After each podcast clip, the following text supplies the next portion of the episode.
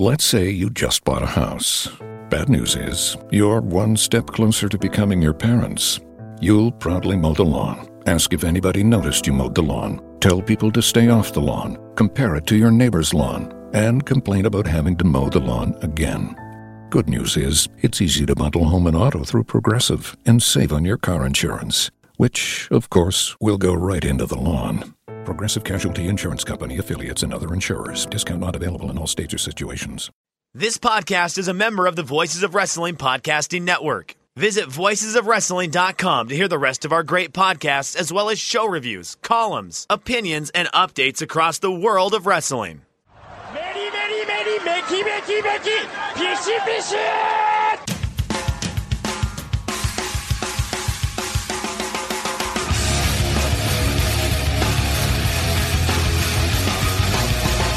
You are listening to the Voices of Wrestling podcast with your hosts, Joe Lanza. X out, go listen to some boring podcast where they're, where they're afraid of their own shadow. Okay? Don't listen to Joe Lanza, because Joe Lanza's not changing. And Rich Crange. Give me a name. Like who delivers this guy in a big spot? Joe, don't yell at me. Like in, in the big spot, who delivers better than this guy? Stop yelling at me. I agree. Welcome once again to the Voice of Wrestling Flagship Podcast. I am Rich Crange, alongside, as always, the king of banter himself, Mister Joe Lanza. Joe, how's it going? I still think Jack Gallagher stinks. I got to be honest with you. I I crowd I crowdsourced this week. Okay. On Twitter. How'd that go? Um, because every time I bang on Jack Gallagher, I just get destroyed. And rightfully so. You're, you're wrong, but that's okay. By people on Twitter. Uh, this, you should get destroyed. This, you're wrong. This guy is so. A prelim comedy act. But um, so I said, look, all right, well then, you know, here's the thing. I've seen a few Jack Gallagher matches. You know, Gallagher. Gallagher. Right, Gallagher. So I've seen a few Jack Gallagher matches before he came. He's not smashing watermelons, Joe. He's he's out there grappling. Uh, so listen. Big difference. Okay, yeah, Jack Gallagher. So I've seen a few of his matches before he came to W W E, and, you know, maybe two or three or whatever. And I've seen every match that he's had in W W E. And um, so, you know, for these people destroying me, telling me how wrong I am, I said, well, you know what? You know, point me. Look, I'm an open-minded guy. I haven't seen a ton of this man. Um, my opinion is not is, is not set in stone. This is not someone like that I've been watching for twenty years where, look, I think what I think, and it's probably not going to change. So, if this guy's an alleged super worker, send me the matches and I will watch them. I will seek them out. I will find them. I will watch them, and we'll, we'll, we'll you know, see if it can change my mind. So um, a bunch of people, uh, many of whom I, whose opinions I trust very much, sent me a bunch of Jack Gallagher matches, and I watched them all, Rich. And I even branched out and um, watched a few that they didn't send me that I came across. And I got to tell you, I wasn't swayed at all. Um, look, the bottom line is this, this guy is just not my cup of tea. Um, you know, it's like a lot of the matches people sent me were a, a, a lot of the same stuff you're seeing in W W E, just extrapolated out to eighteen minutes. Um, it's very World of Sporty. Yeah. Uh, you know, I, and that's not your, you, you've never been a fan of that ever. I listen, World of Sport. I've never liked it. I call it grapple dance, fancy graps. I am not a fan of the grapple dance fancy graps. It's it's cutesy. It's tongue-in-cheek. It looks very cooperative. It's the same reason I can't get into, like, Lucha Maestro matches. It's just like this cooperative grappling where they're handing each other limbs. It's along the same lines to me. I have a hard time getting into that style. It's just, it's, like I said, it's, it's, it, it, it It's wrestle dance fancy graps. I've never liked the World of Sport. And that's what this man is a derivative of. So what it comes down to with Jack Gallagher is he just doesn't work a style that I like at all. He's never – this is what I realized with him. He's never going to appeal to me. That doesn't mean he, he's never going to have a match that I like, although I still haven't seen one, to be completely honest with you. Um, but what it does mean is I'm never going to buy into this guy. And it's like – you know, you could tell me he trained in the snake pit and all this stuff too and all that, but here's the thing. He looks like I can, like, and this stuff never matters to me, which is why it's bugging me, because, it, and you know where I'm going with this. I do, I do. This stuff never matters to me, and it's bothering me that it matters in this case. I feel like I can kick his ass, and that bothers me a lot. Um, and I have no idea if I can. I, I'm sure he could twist me in a pretzel. I have no idea. Uh, but but uh, it bothers me. He doesn't come off as tough in any way, shape, or form. And Rich, that stuff never. I, I that stuff really doesn't bother me. But for him, some reason it does. I I he's. You, this, it must be the mustache. I don't know if it's about here. Here's the thing with him. I see people use this a lot, and I hardly ever agree with it. But with him, this is the only best way I could put it. He's a make-believe. It's like he's playing pro wrestler. You know when people say that? Mm-hmm. Yeah. That's how he comes off to me. He comes off like he's playing pro wrestler. He's doing this cutesy little headstand in the corner, kicking his feet out. You know what this guy is? He's a Chikara wrestler. This guy belongs in Chikara. He's tying people up in balls. I mean, that spot is so bad. And he did it to Gulak to no response from the crowd. I mean, no one cared. The only person who made a sound when he did that to Drew Gulak on two oh five this week was one guy in the crowd who, because no one else was making any noise, one guy yelled, "You suck!" And that's the only thing you heard during that spot. I mean, this guy, I, I look, I, I get that he's different, and I appreciate that. I'm not saying he doesn't deserve a spot. I'm not saying that I don't understand his appeal, but I gave it an honest go. I watched a bunch of matches, um, and, and one of them was against Johnny Kidd, and that was a mistake because that was like a, oh, that's right down. Yeah, that's a wormhole that you did not want to go down. That was a fifty-five-year-old World of Sport guy against Jack Gallagher. Yeah. I, I almost couldn't finish it. It was so bad. I mean, I just can't get into that style. It's like it's it's you know they're just. I, it's it's an acquired taste, that one. I've I've never quite done it either. Um, I, I've watched a few matches and they're fine, but like. If I watch too many of them all at once, I kind of lose. Like, if you show me one randomly, like, out of nowhere, if I just watch whoever. I mean, name a, a classic one. I, I've seen a few of them.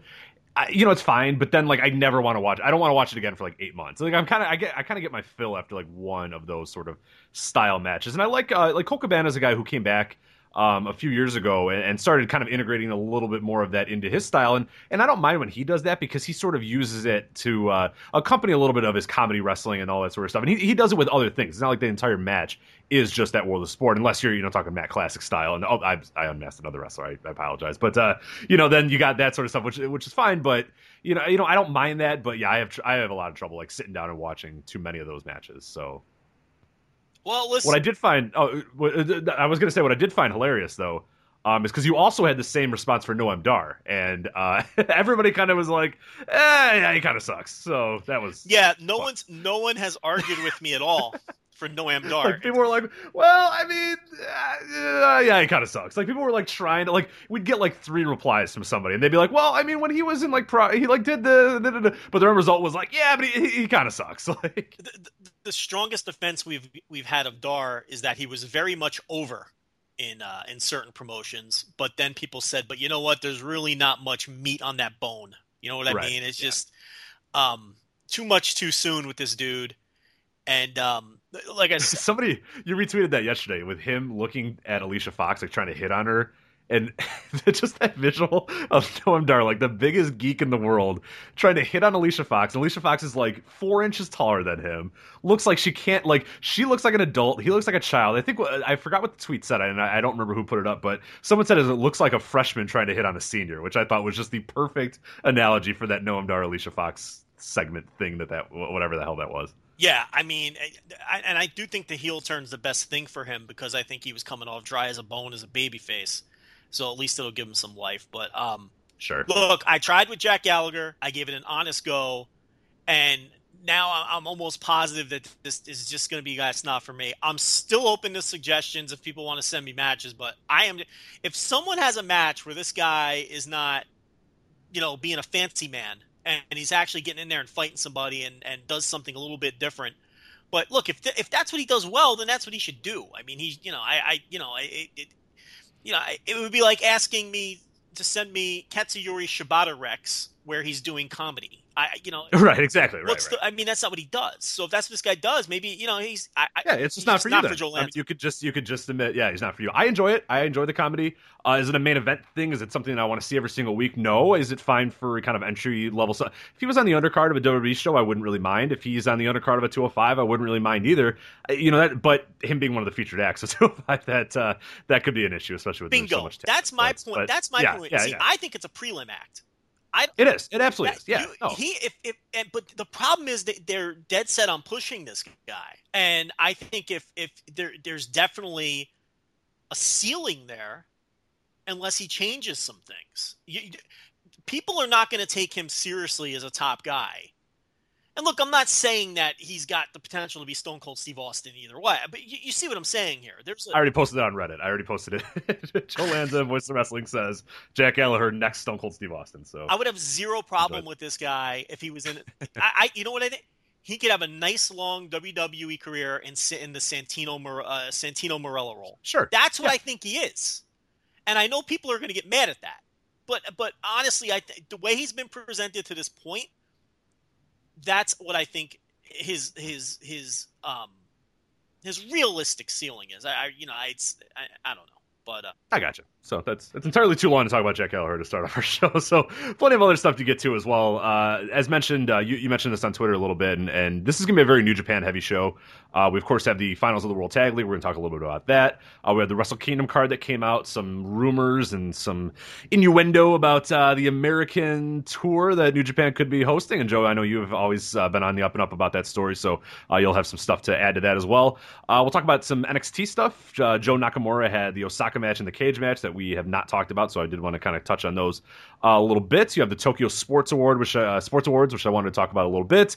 Uh, W W E U K champion and that whole announcement, and then uh, of course Roadblock End of the Line. Joe, how pumped are you for Roadblock End of the Line? I'm real excited about Roadblock End of the Line. I can't wait for Roadblock End of the Line. I'm going to be reviewing Roadblock End of the Line for Fighting Spirit Magazine. We're going to be mm-hmm. talking about Roadblock End of the Line when we uh, review it here on this show next week. Should we do it at the end of the show? Should we do Roadblock End of the Line at the end of the show? I think when we preview Roadblock End of the Line, it would only make sense to do Roadblock End of the Line at the end of the show since it is Roadblock End of the Line. Uh, you having anybody come over for Roadblock End of the Line? Because I, I am. I'm having one of my friends. My friend Dan said, hey, are you watching the Roadblock End of the Line? And I said, I am watching Roadblock End of the Line. And he said, well, can I come over and watch Roadblock End of the Line? I said, sure you can. Roadblock End of the Line seems to have some buzz. There's a lot of buzz for Roadblock End of the Line. It, it really got people coming over. I mean, I don't have any friends, so no one's banging down my door. But, uh, you know, that's... Uh... You know, people love Roadblock. I mean, I, I, I'm fascinated. No, no, no, no, no, no, Rich. Oh, Roadblock. Well, no, people love the first I, Roadblock End of the Line. I'm sorry, I, I didn't want to confuse anybody there because um, I, I just do love the idea that there was because my friend texted me and said because he's kind of an idiot. He, he texted me and said, "Wasn't there already a Roadblock this year?"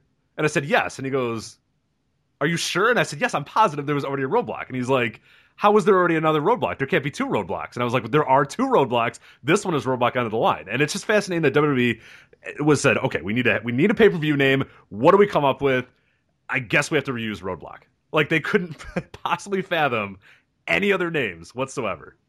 Let's, and what is this the end of the line for? What what is it? What what is Roadblock and what is the end of the line about Roadblock End of the Line? I guess it's the end of the line for Charlotte and Sasha. I don't know because um, I got the the other one. I got like the March one. I got it was kind of a weird name and we all kind of laughed, but it made sense. It's the last road to WrestleMania. It's it. That's you know yeah. That's this that's, and then WrestleMania. I, I, that's when, made sense. That's when Dean should have beaten Brock and became a megastar.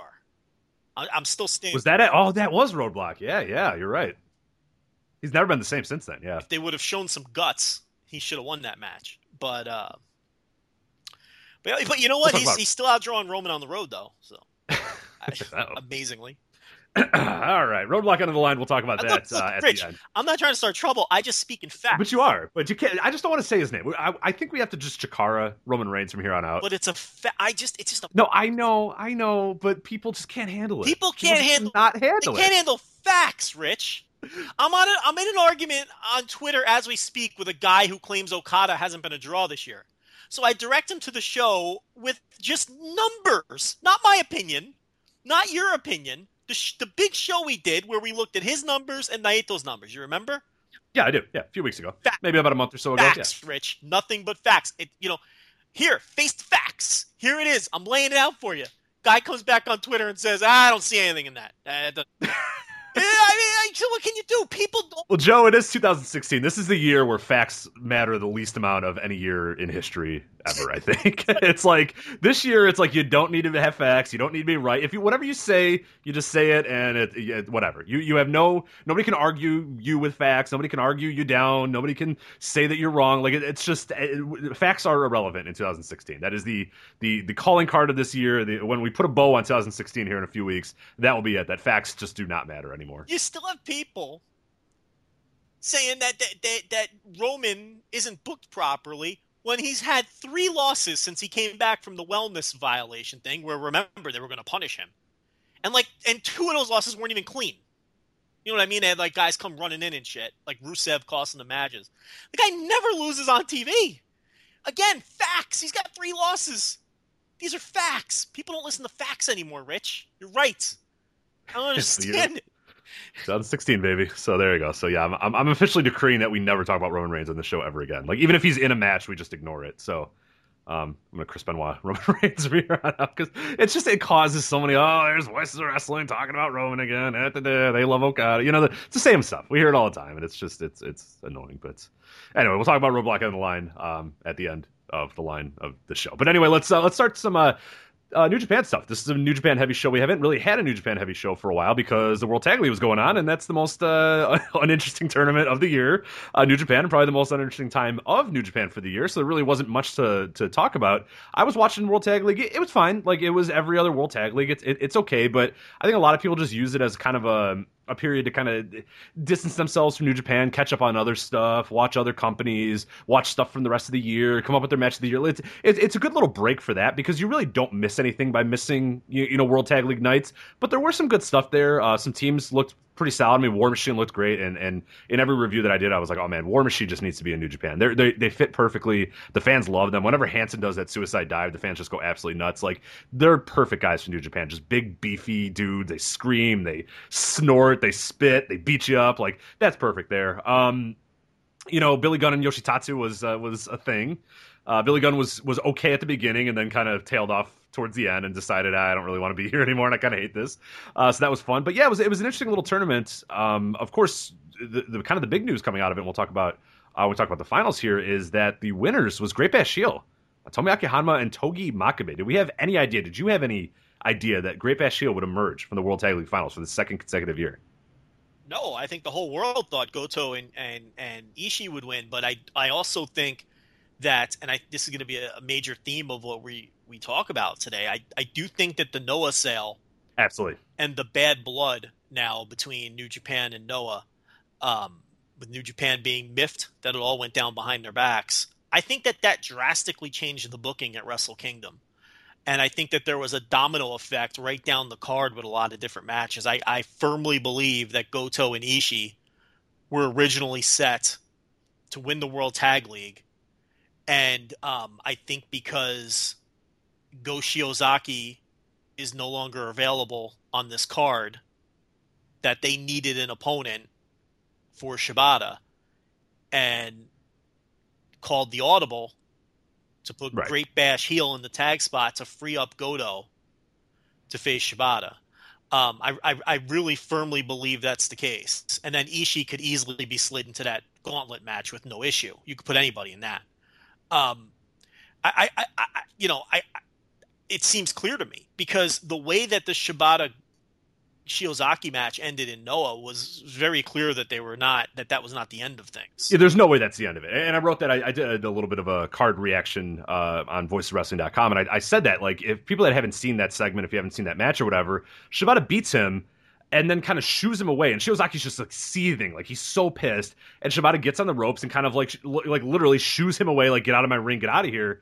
You don't have that happen in a Noah ring if there's no follow-up. If it's just, all right, well, Shibata won, and then he shoot away one of our top guys. All right, that's the end of that. Like, there's no way in, in any universe that was the end of that feud. That was... No th- chance in hell. There was no finality to that. It was not... A, no. It didn't feel like a blow-off at all. It felt like they were setting up another match.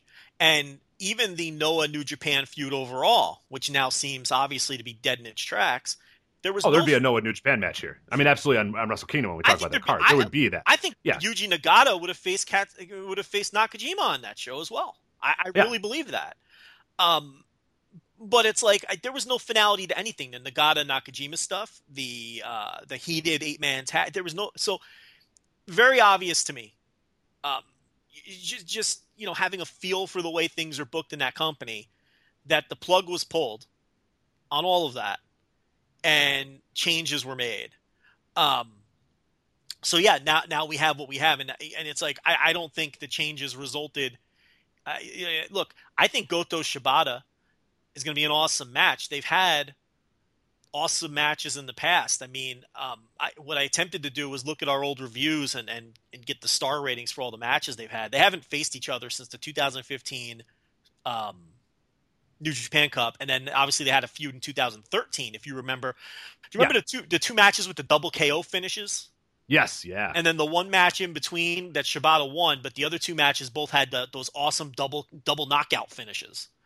And then, um, you know, they told the story of them feuding, and then eventually they came together, formed a team, won the World Tag League, won the tag titles, and then quickly lost them back to Guns and Gallows, which was a big mistake.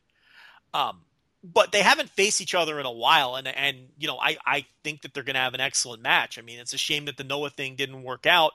And look, Great Bash Heel is a team. I mean, that's a nice backup plan surrogate to have when your plans fall apart, because you could slide them into that tag title match with no issue. They're a credible team. Uh, they have a history with Guerrillas of Destiny. So I got to tell you, this card shuffling that may or may not have taken place, and I strongly suspect it did, I don't think it really did a lot of damage booking-wise, because the matches that they did make uh, make sense, especially the tag match. You know, they had to they had to sort of rush an angle to get you to Shibata Goto, but at least there's history between the two guys. This is an interesting... I'm going back and reading your old review. Wrestling Dontaku twenty thirteen. You are not going to believe this, and I'm not positive that you wrote it, but it says that you wrote it. Well, I, I could tell you... Here's what I remember about these. Okay. This is... I can only find the Wrestling Dontaku one. I'll find the other ones if you want, the but this one I was. This one's enough. This one's good. The first double knockout match, I remember not liking. This. That's an understatement. The second double knockout match... to find out what that one was. That was at, I could tell you what it was. It was at uh, Dominion. Okay, Dominion, I can find. Or, or maybe Dominion was the Shibata win. I can't, I can't remember. Uh, but they faced each other at Dominion. The, the, okay, the first match was a double K O, and I didn't like it. The second match was at Dominion, and I believe that was a Shibata win, and I loved it. I think, as a matter of fact, I gave it four and a quarter. The third match was another double K O, and I don't I don't remember. I remember liking it, but I don't remember the rating I gave it. Now you can tell me if my memory's good. Yeah, okay, so, so uh, right on the money. Your memory is actually shockingly good for somebody your age. Um, it's uh, the Dominion says... That, oh, this is, is, a, that is a hard shot, my man. This this was the rematch from the double K O finish, a match that I did not like. This time I loved it. This was brutal, just brutal, stiff as fuck, and intense. And that oh, you, you have a gif in here of that headbutt. Oh my God, I remember that headbutt now.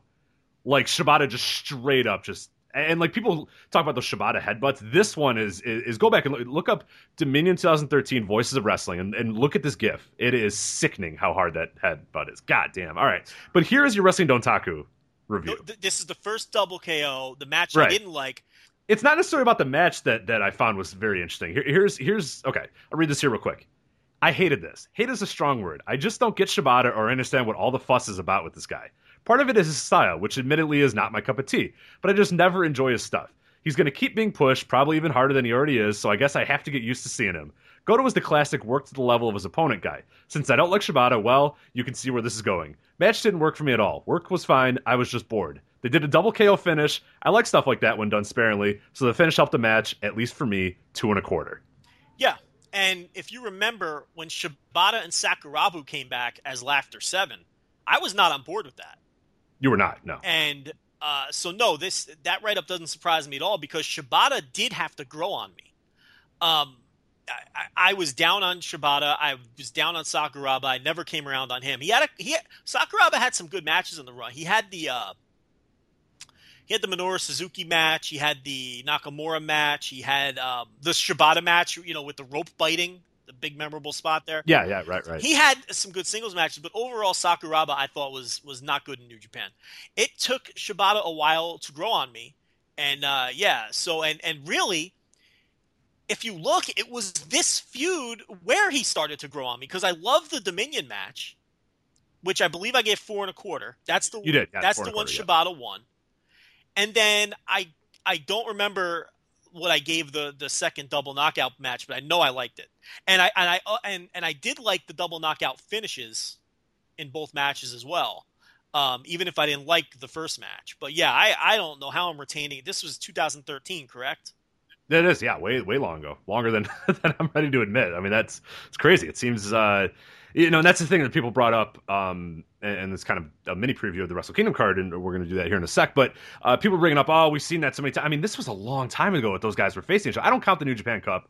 I don't like, because that's a tournament, you know, that kind of happens. I don't count that as like uh, what I would really consider like, oh, the last time we've seen them or whatever. That stuff kind of happens in a tournament. I, That'll happen at the G one or whatever. I gotta be completely like, honest. I don't even remember that two thousand fifteen New Japan Cup match. I don't either. Not yeah, I, I have no idea. What was it? Night three. Let's let's see who, uh, who I mean, viewed that. I mean, think think about this just to expand on the point you just made. I have like a photographic memory of the things I wrote about the other three matches in two thousand thirteen. But the two thousand fifteen New Japan Cup match, I don't even remember that match existing. So that just goes to show you. And New Japan Cup, too, we, we say this – well, I say this every year. I, for whatever reason, I tune out during New Japan Cup. I just – it doesn't – New Japan Cup doesn't do much for me. I, I, I don't I don't know why. I can't explain that. I'm just not into that tournament. Yeah, I can't, I can't find the uh, – I, I, I know we reviewed it, but I just can't. Uh, find it right now, but anyway, yeah. So that's an interesting little note there. But yeah, it's been a while since we've really seen that match. So, you know, to me, I'm I'm okay with that. I'm fine with those two feuding. But I, I think the the theme of at least what we're going to talk about here in a little bit, and and kind of wrapping up the World Tag League, or, or you know, the, the World Tag League final rather, is that I I don't think anybody in the world thought Great Bash Shield was going to win it, because there was no reason for them to win it. I mean, Great Bash Shield. When you think about this, like, they haven't had repeat World Tag League champions since like Inoki and Bob Backlund. You know what I mean? Like, it's that long ago that they've done that. That's like early eighties is the last time they even thought of, of having back-to-back champions. The idea that they would save it for like, you know, Great Bash Shield or whatever, I don't believe that at all. And there's no reason for a Great Bash Shield to do it, because I was telling you, I'm writing up, I'm doing the write-up for the New Japan ebook that we have coming out, and I'm writing about Great Bash Shield, and I'm writing about the tag titles, and this is before World Tag League, and I just basically have that, hey, you know, these guys were on top of the world at the beginning of the year. They, they you know, defended the titles at, at Wrestle Kingdom, and then they were nothing. They were gone, and they were, and, and that's what I did. I, I ended my piece and I went, yeah, they basically just fell off the face of the earth, whatever, and they're done with, with no end in sight, that they're not going to come up, they're not going to re-emerge or anything. And then boom, here they go and they win the World Tag League. Like, there's no way that that was anybody who follows the booking, anybody who follows kind of the progression of the company. There's no way that you could have come into this tournament and said, yeah, you know what, Great Bash Shield, that's who's going to win. Of course, Great Bash Shield is going to go to Wrestle Kingdom and face, you, you know, the Gorillas of Destiny. Like, you would have never ever guessed that, but that was the safe pick that they kind of went with. It's a pick that we saw in the, earlier in the year, those two teams feuding. Obviously, the matches weren't very good because Girls of Destiny weren't very good, but but they're getting better here, and I think this finals match um, was yet another, you know, piece of evidence for how these guys have super, have really improved, because this match was fucking awesome. I don't know what you thought of it. Oh, God, I thought it was one of the best tag team matches of the year in all of wrestling. I, yeah, and you're, you're not – I thought you were being – I thought there was a lot of hyperbole coming from people when I first read that, because I watched it a few days later, and I'm like, okay, no. I mean, people are – I don't know what the hell you got. Then I watch it. Oh, okay, never mind. You guys are right. This is pretty awesome. Like, it's it's it, it was it was more vicious and more brutal than most New Japan tag matches are as well, which is really interesting. And, and uh, Tama Tonga did – I think I know why you like this match too, because he was so good at the slithering. I know you love when Tama Tonga slithers. He was slither. He wouldn't take a clothesline in this entire match because he was just all over the place, slithering around the ring, doing the doing the classic Tama Tonga stuff that we all know and love from him. He was awesome in this match. He, he was incredible. Listen, he this tag team was very shaky in the beginning of the year, and it just goes to show sometimes in wrestling it takes time. Mm-hmm. They've been together for what, ten months or something like that. They were god awful, no pun intended, when they first rolled this team out. Fans didn't like them. They were getting no reactions. Not only have the matches been better, but the fans have been reacting now. This crowd was molten hot for this match. And I really don't know how they couldn't have been because, like you said, it was a violent match. It was a vicious match. But, Rich, the pacing in this match, this was nonstop go, go, go, and at a hard pace and with some incredible spots from start to finish. And two of these men are like forty-three years old. You know what I mean? It's like, uh, you know, okay, one's jacked to the gills on steroids, uh, you know, you know, but but the other's a junk food aficionado who isn't in the best shape. Uh, you know, it's my kind of guy. My kind of guy. I love it. But a lot of credit to Mak. First of all, this was the first vintage Hanma performance in a very long time. Tomoaki yes, that Hanma. guy was dead to rights. That guy was dead to rights through like eight months of this year where he was just nothing. And we were saying, you know, we were screaming to the high heavens, okay, this is what you got. I mean, you, everybody wanted him to get his wins and everybody wanted Tomoaki Hanma to be a guy that's more featured. Well, here you go. Here's just, now he's just a guy. I mean, we, we, I, I remember a few months ago said Hanma has officially just entered just a guy territory.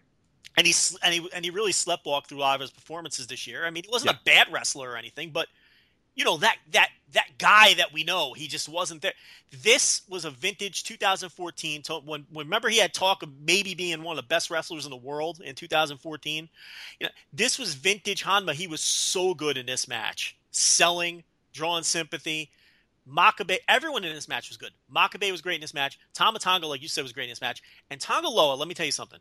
This guy has gone from horrendous to passable. He's now an average pro wrestler. And you know what? You'll take that. Because when you're a second guy in a tag team, that's all you need to be. He's doing what he's supposed to do. He's where he belongs. And he's actually – he's not he's not taking away from the matches that he's in. And, and this match was just – it was just a fantastic match. I, it was as good as any tag match in any company I've seen this year. I think I gave it four and a half. Um, it, it, it, you know, I, I loved it. And I think it gave me a lot of confidence – they're not going to get the time at Wrestle Kingdom, but it gave me – see, if this match wasn't as good as it was, that Wrestle Kingdom match would just be producing eye rolls, and I'd be like, oh, God, we got to sit through that. But now I have a little hope that maybe they could put something together even though they're only going to get twelve minutes. Um, as far as other World Tag League stuff, I thought it'd kind of be best. I, I don't know that we necessarily need to break down every single other one of these matches because I think it might be more beneficial for us to kind of go over the Wrestle Kingdom card and then talk about things that happened in, in the World Tag League that led to the Wrestle Kingdom. Because we don't need to do an extensive preview of Wrestle Kingdom. Of course, that's coming, you know, later down the line. Uh, but is that probably better other than, like, I don't know that we need to break down every single one of these random matches unless you wanted to. I don't no, know if you were no, a, look, a huge look. fan of, like, you know, the, the Ray Rohanson, Brian Breaker, Leland Race match, and we need to talk about that. But uh, a lot of ramifications for Wrestle Kingdom throughout the card, so I thought it'd be more beneficial just to talk about Wrestle Kingdom. No, we we don't need to talk about the World Tag League card. I don't think anybody wants that anyway. It would look, it was a surprisingly good show.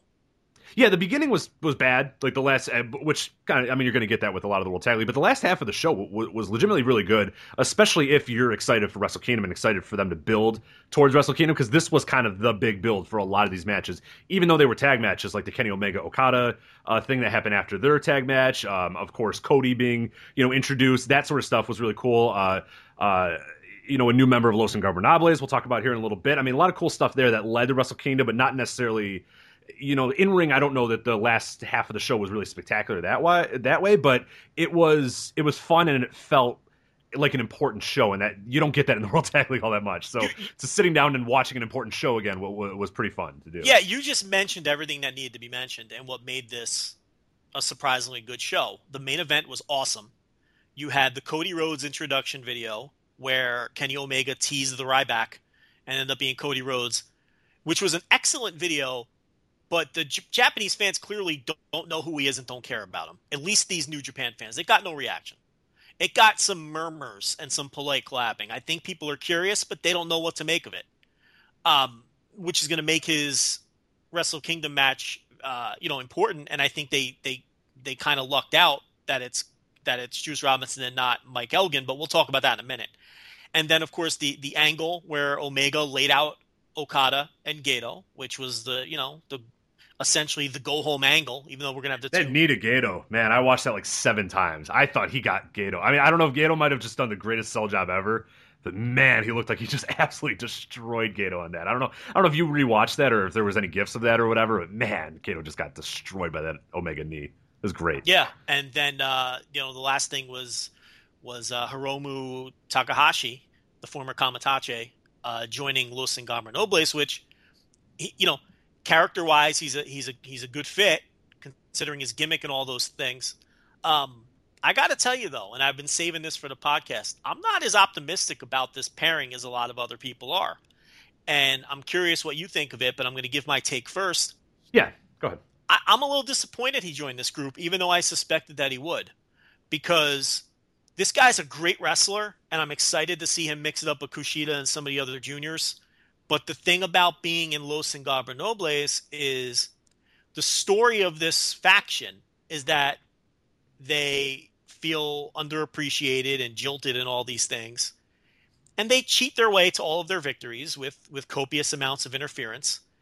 And the overriding theme is that they're never good enough to do it on their own. Whenever they're put in situations on their own, they lose.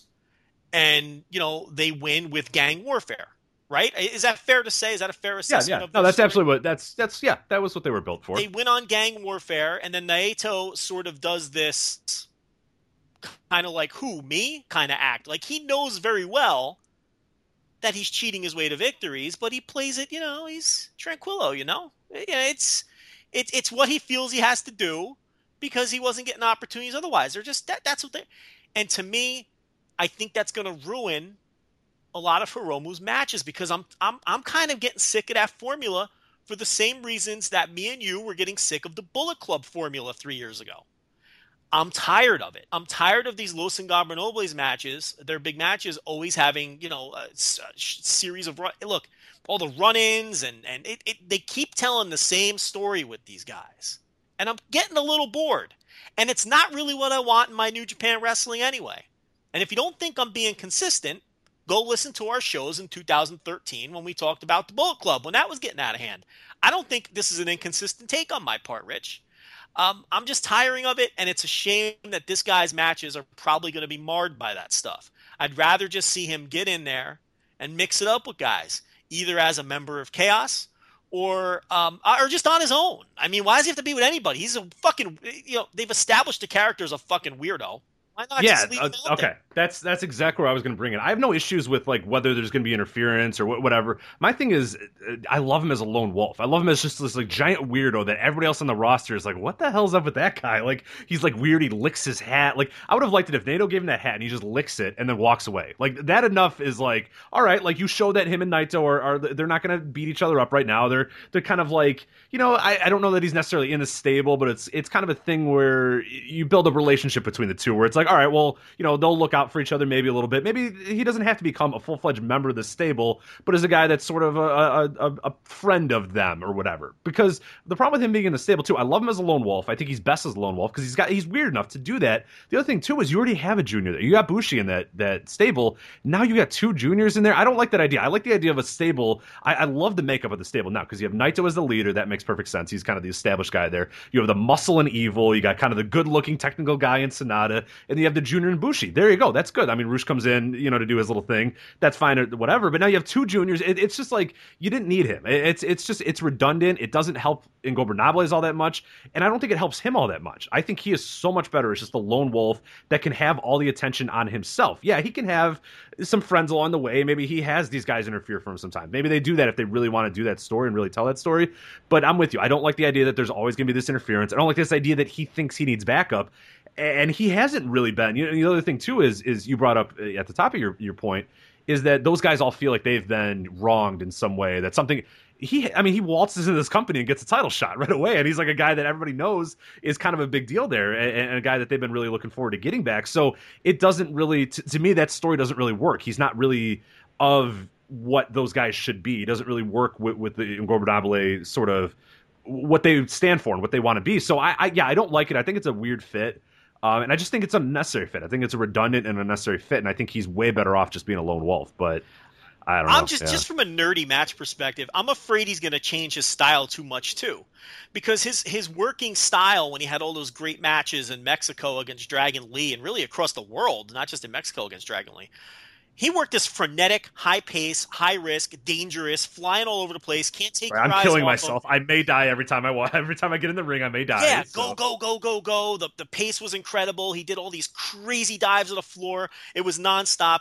Now he's, you know, is is and and the the character had obviously changed a little bit when he came into New Japan and even before he joined um, L I J. But now I feel like, is he going to work that L I J style? Is he going to be methodical? That's a That's that's not what made him great. What made him great was that he was not methodical at all, that he was a madman.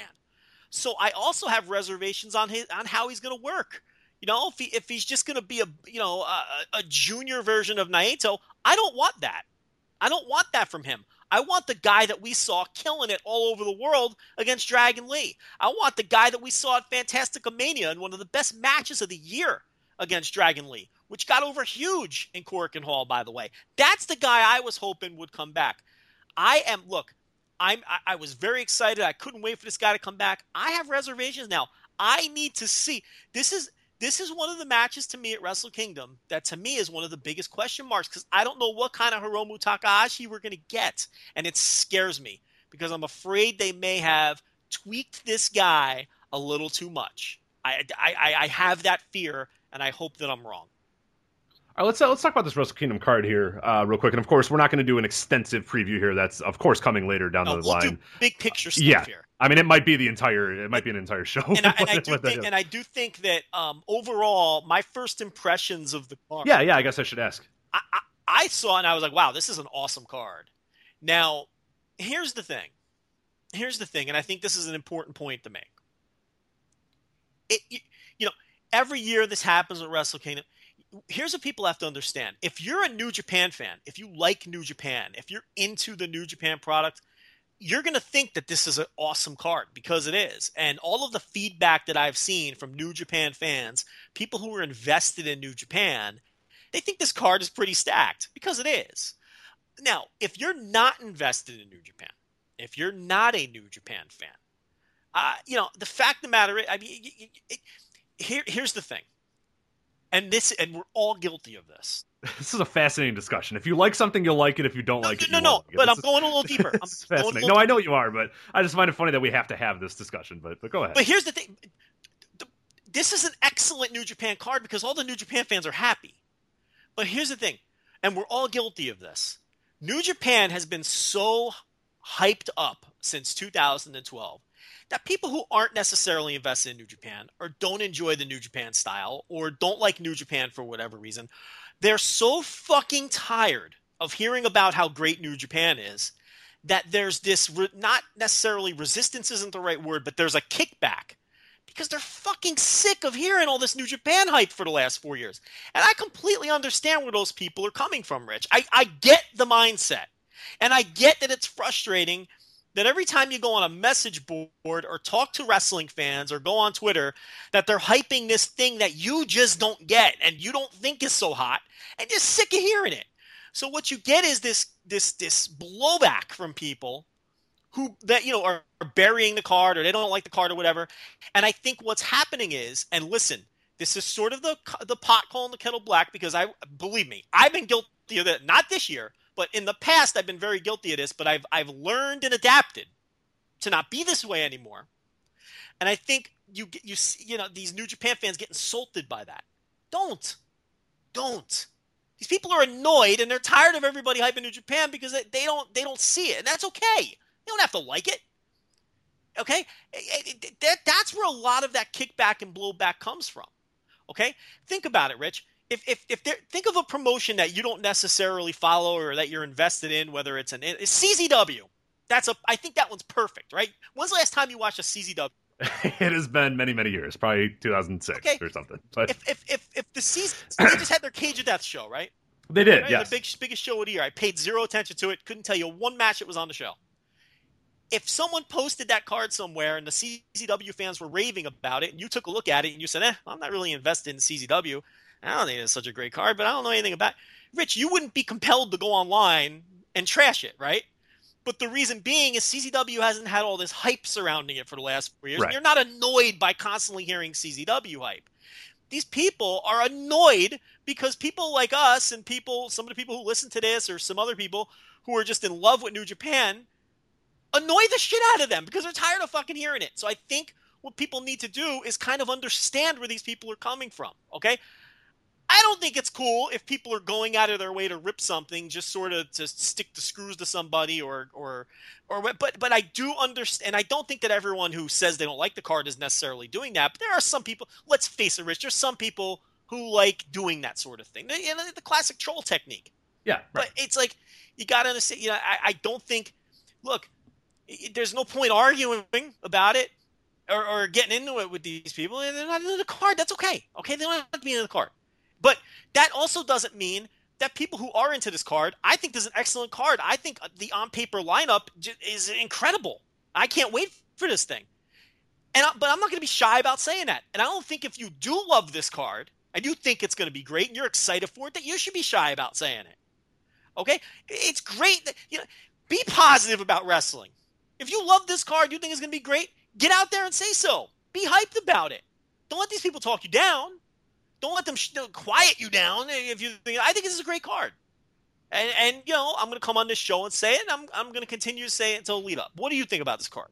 Yeah, I, I like it. I think one of the issues that a lot of people do have as well is I think we get this idea that these cards are just like top to bottom awesome matches, and like they're really not. I mean, like yeah, you get a lot of really good matches on a Wrestle Kingdom show, but but go back and look at past year's Wrestle Kingdoms. Like the undercard is is the undercard. Like they try to get everybody on the card, so there are those random matches that don't maybe make the most sense. But that's always what it's been. It's always been about you know five or six solid singles matches with the top three career, so being ones that you really like. I mean, like, we, we all talk about Wrestle Kingdom nine and Wrestle Kingdom ten and all that sort of stuff. Go back and look at those. Like, it's really propped up by those top three matches, and I think this one is absolutely the same way as well, but I think this one's got a little bit of a deeper, uh, you know, for people that are, are, are really hardcore in New Japan and really enjoy it and really have followed it throughout the year, there's a lot of really cool things in here, and, and I think one of the issues that I had initially is I look at it and I look at the Shibata Goto and I go, ah, you know, that, that hasn't really been built up all that well. That's kind of thrown together, and I guess that's, again, comes back to the, what we were talking about during the World Tag League is the the, the tenor of the show is completely different without those Noah guys. I, I full well, if you had those Noah guys in there and you had Shibata versus Shiozaki and Nagata versus Nakajima and then some random Noah versus New Japan, and this, I would absolutely adore this card. This would be my favorite card of the year, favorite card ever. You know what I mean? Like, it would absolutely blow the doors off. I mean, it's just an incredible card. Now it's good. It's a very good card, I think, but it there are some things left off of it, but I, I think that's no fault of them. I mean, they were dealt a real bad hand here, which is kind of the theme of their two thousand sixteen, as well as, you, you know, you build up months and months of this Noah New Japan feud. You know, you finally do it. People are, have been clamoring for it for so long. You finally do it, and then they sell the company, and then you're screwed. You don't get those guys anymore. And then you have a Shibata kind of sitting there with nothing to do. You have a Goto who you hadn't planned. You had maybe Goto and Ishii. You didn't know what you were going to do with them. Ishii is a guy who who's just kind of there. He's just kind of floating around in nothing land uh, for this match because he was probably supposed to be in the tag title match, but then you needed another guy, so you brought Goto in. So there are some points here where I'm like, ah, you know, that's not great. But given the circumstances, given what kind of got thrown at them uh, those last few you know, weeks and last few months or whatever, I think it's a spectacular card because, and again, you look at kind of the top matches, the top two are more than enough for me. I think those two matches are going to be spectacular. Like last year's A J Styles and Nakamura and, and Okada Tanahashi, if that was it, if the rest of the card sucked at last year's Wrestle Kingdom, I would have been fine with it. That was okay. I, I, those two matches were awesome enough for me, especially the, the Okada Tanahashi. That that that's all right. Like it's all right if the other undercard is is just okay or just pretty good. But but I, I do enjoy the card a lot.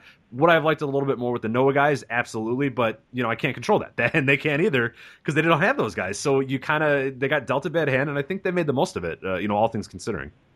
Yeah, I mean, so many people who don't like the show weren't going to like it no matter what they did. Because they just don't, they're not into the company. I mean, you have to keep that in mind. I mean, you could reshuffle these players any way you want. Someone who isn't into New Japan isn't going to be into a New Japan show because it's New Japan wrestlers. I mean, you just, you just have to accept that.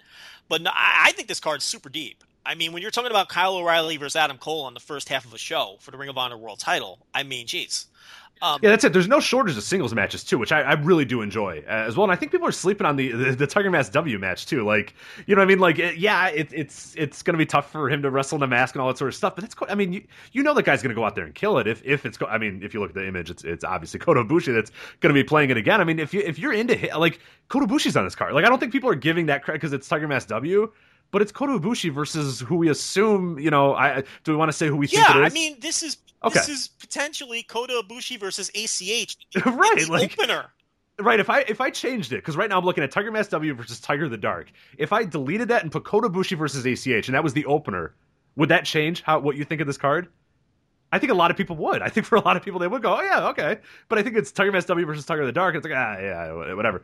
Those guys are going to go out there and kill it. Are you kidding? You think Kota Ibushi's going to half-ass it? You think A C H, when he gets to play an anime character, is going to go, ah, you know what? Let's kind of run through some basic stuff and get out of here. Are you, what? No way. Those guys are going to kill it. I, look, my point is I think there's too much focus on the, some of the people who are being negative, which is ironic since we've spent the last fifteen minutes talking about the people who are negative on the And we card. Often spend way too much time because, on them as Because well, the so. card is awesome. I mean, yeah, if you're if you're into New Japan, this card is awesome from top to bottom. It's stacked. It's well-built. It's all. It's fresh. This is a fresh card, whereas last year there was stagnation coming in. And this year has been a rebuilding year, and has been a year where everything has felt fresh, and this card feels fresh. Um, so, I mean, and, and there's the potential.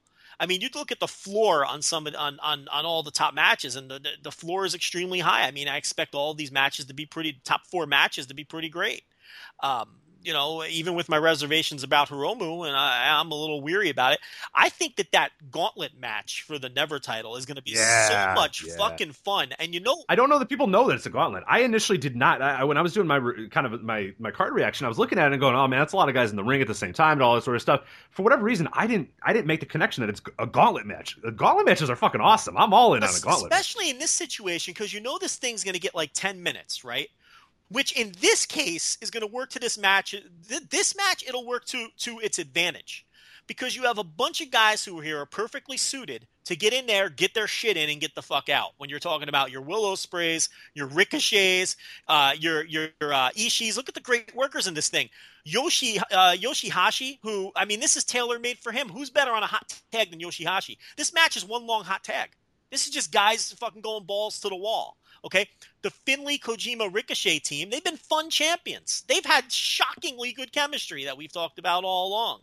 Uh, you're going to have Bad Luck Fale just tossing dudes by the throat. I mean, I, I, I'm looking forward, and I hope we get this, to Bad Luck Fale being in the ring with Will Ospreay. I want to see Bad Luck Fale throw this kid all around the ring and Ospreay to, to take wild bumps and everything. Look, this is going to be ten minutes of guys just going ape shit and getting their shit in. It's a match that people are underselling. Uh, it's a gauntlet-style match. I doubt that the champions retain, but I really hope that they do because I love that team. Um, you know, but I, you know, obviously I think um, the Los Ingobernables team is going to win the titles here. I mean, that's my gut anyway. Uh, so yeah, I mean, there's there's there's a lot of stuff here. You, look, we're finally getting just a straight-up tag match for the junior tag titles. Mm-hmm, How mm-hmm. refreshing is that? We've got the Kota Ibushi versus A C H, maybe, as the opener. Who knows if it'll be Kota? We all think it will be.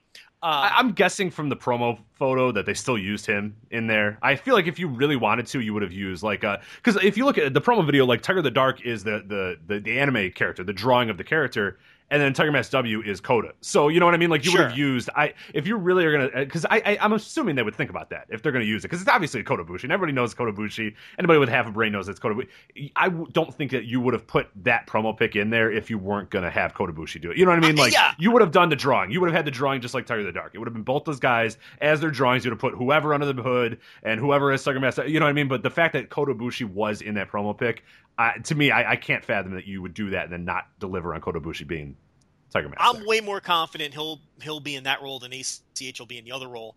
The because we, we were told after the last uh, Tiger Mask W match that he was coming back to the Dome and that it was going to be Kota Ibushi, and we were told that before New Japan announced it.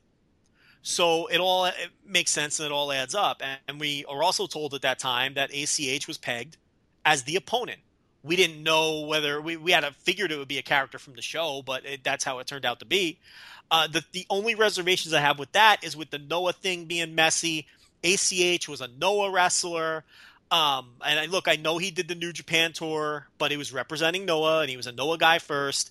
Plus, A C H's messy breakup with Ring of Honor happened since then. Ring of Honor is a promotional partner of New Japan.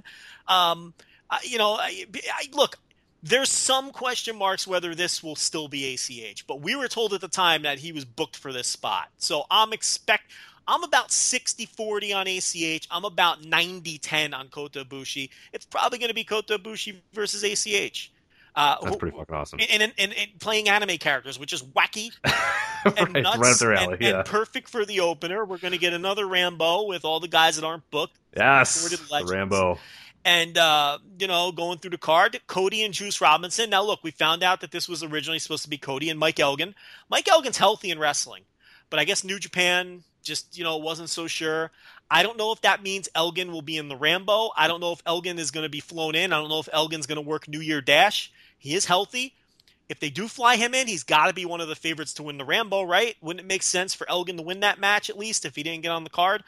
Yeah, because you wouldn't have him just kind of toiling around and doing nothing. I wouldn't put him in the Rambo if he doesn't win. I mean, what are you going to do? Have Kabuki eliminate him with Mist?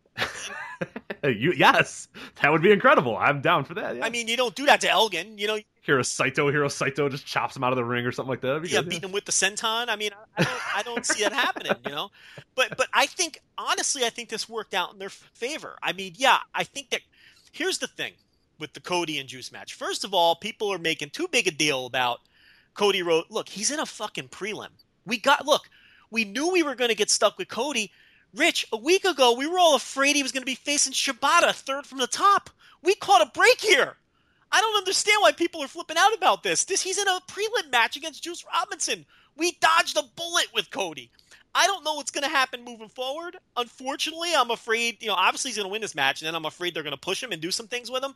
But listen, as far as Wrestle Kingdom goes, we dodged we dodged a bullet. Yeah, we absolutely did. Okay, he's going to be in an eight-minute match with Juice Robinson, which I am fine with. If we look, if we if we're going to be forced to be stuck with this guy, This is the best possible, other than being in the Rambo, what, this is the best possible scenario from the point of view of someone who didn't want him on the card. I mean, we really caught a break here. And and the fact that it's against Juice is where I think New Japan caught a break. Because, as you know, Rich, Juice, who in the world, it's a short list of guys who make their opponents look better than Juice Robinson. Mm-hmm. That's been his M O forever. And this is clearly a match designed to make Cody Rhodes look good and give him a good win on the biggest card of the year. And Juice is going to work his ass off, and he's going to get that done. And this match, no pun intended, is going to have a little juice because of Juice, because he's over now. The fans are into this guy now. He's had a great year, and I know he sort of backdoored his way into the card because of the Elgin injury, but you know what? He deserves a spot here because he worked hard all year. He had good singles matches. He's had a hell of a year, yeah. Go back and look at his year. I, I was actually doing his write-up uh, before we started recording here. Uh, going back and looking at his year, he's had a really good year, especially when you add those Lionsgate matches, that Go Shiozaki match. I, I, part of me completely forgot that that match even existed. I went back and watched it. That match was fucking awesome. The Shiozaki match. The Kenny yeah. the Kenny Omega match. Remember that one? Yeah, yeah, yeah, yeah. Uh, that was a lot of fun. He had a match. He's had a great year. He's had a really low-key great year. I mean, of course, because he's still in kind of the role that he is.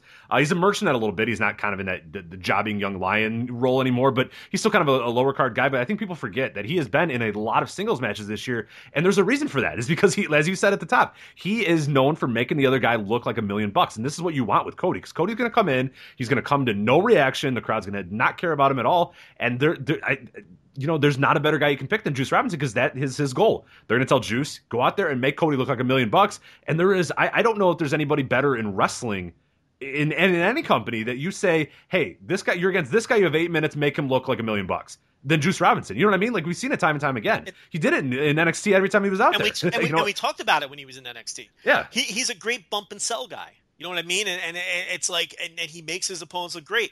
You know, it's a, it's like him and like Ty Dillinger are like the two guys right now. And Ty Dillinger, a lot of it is because of how over he is. Fans get invested in Dillinger and they want him to win. And, and you know, he's great at putting guys over.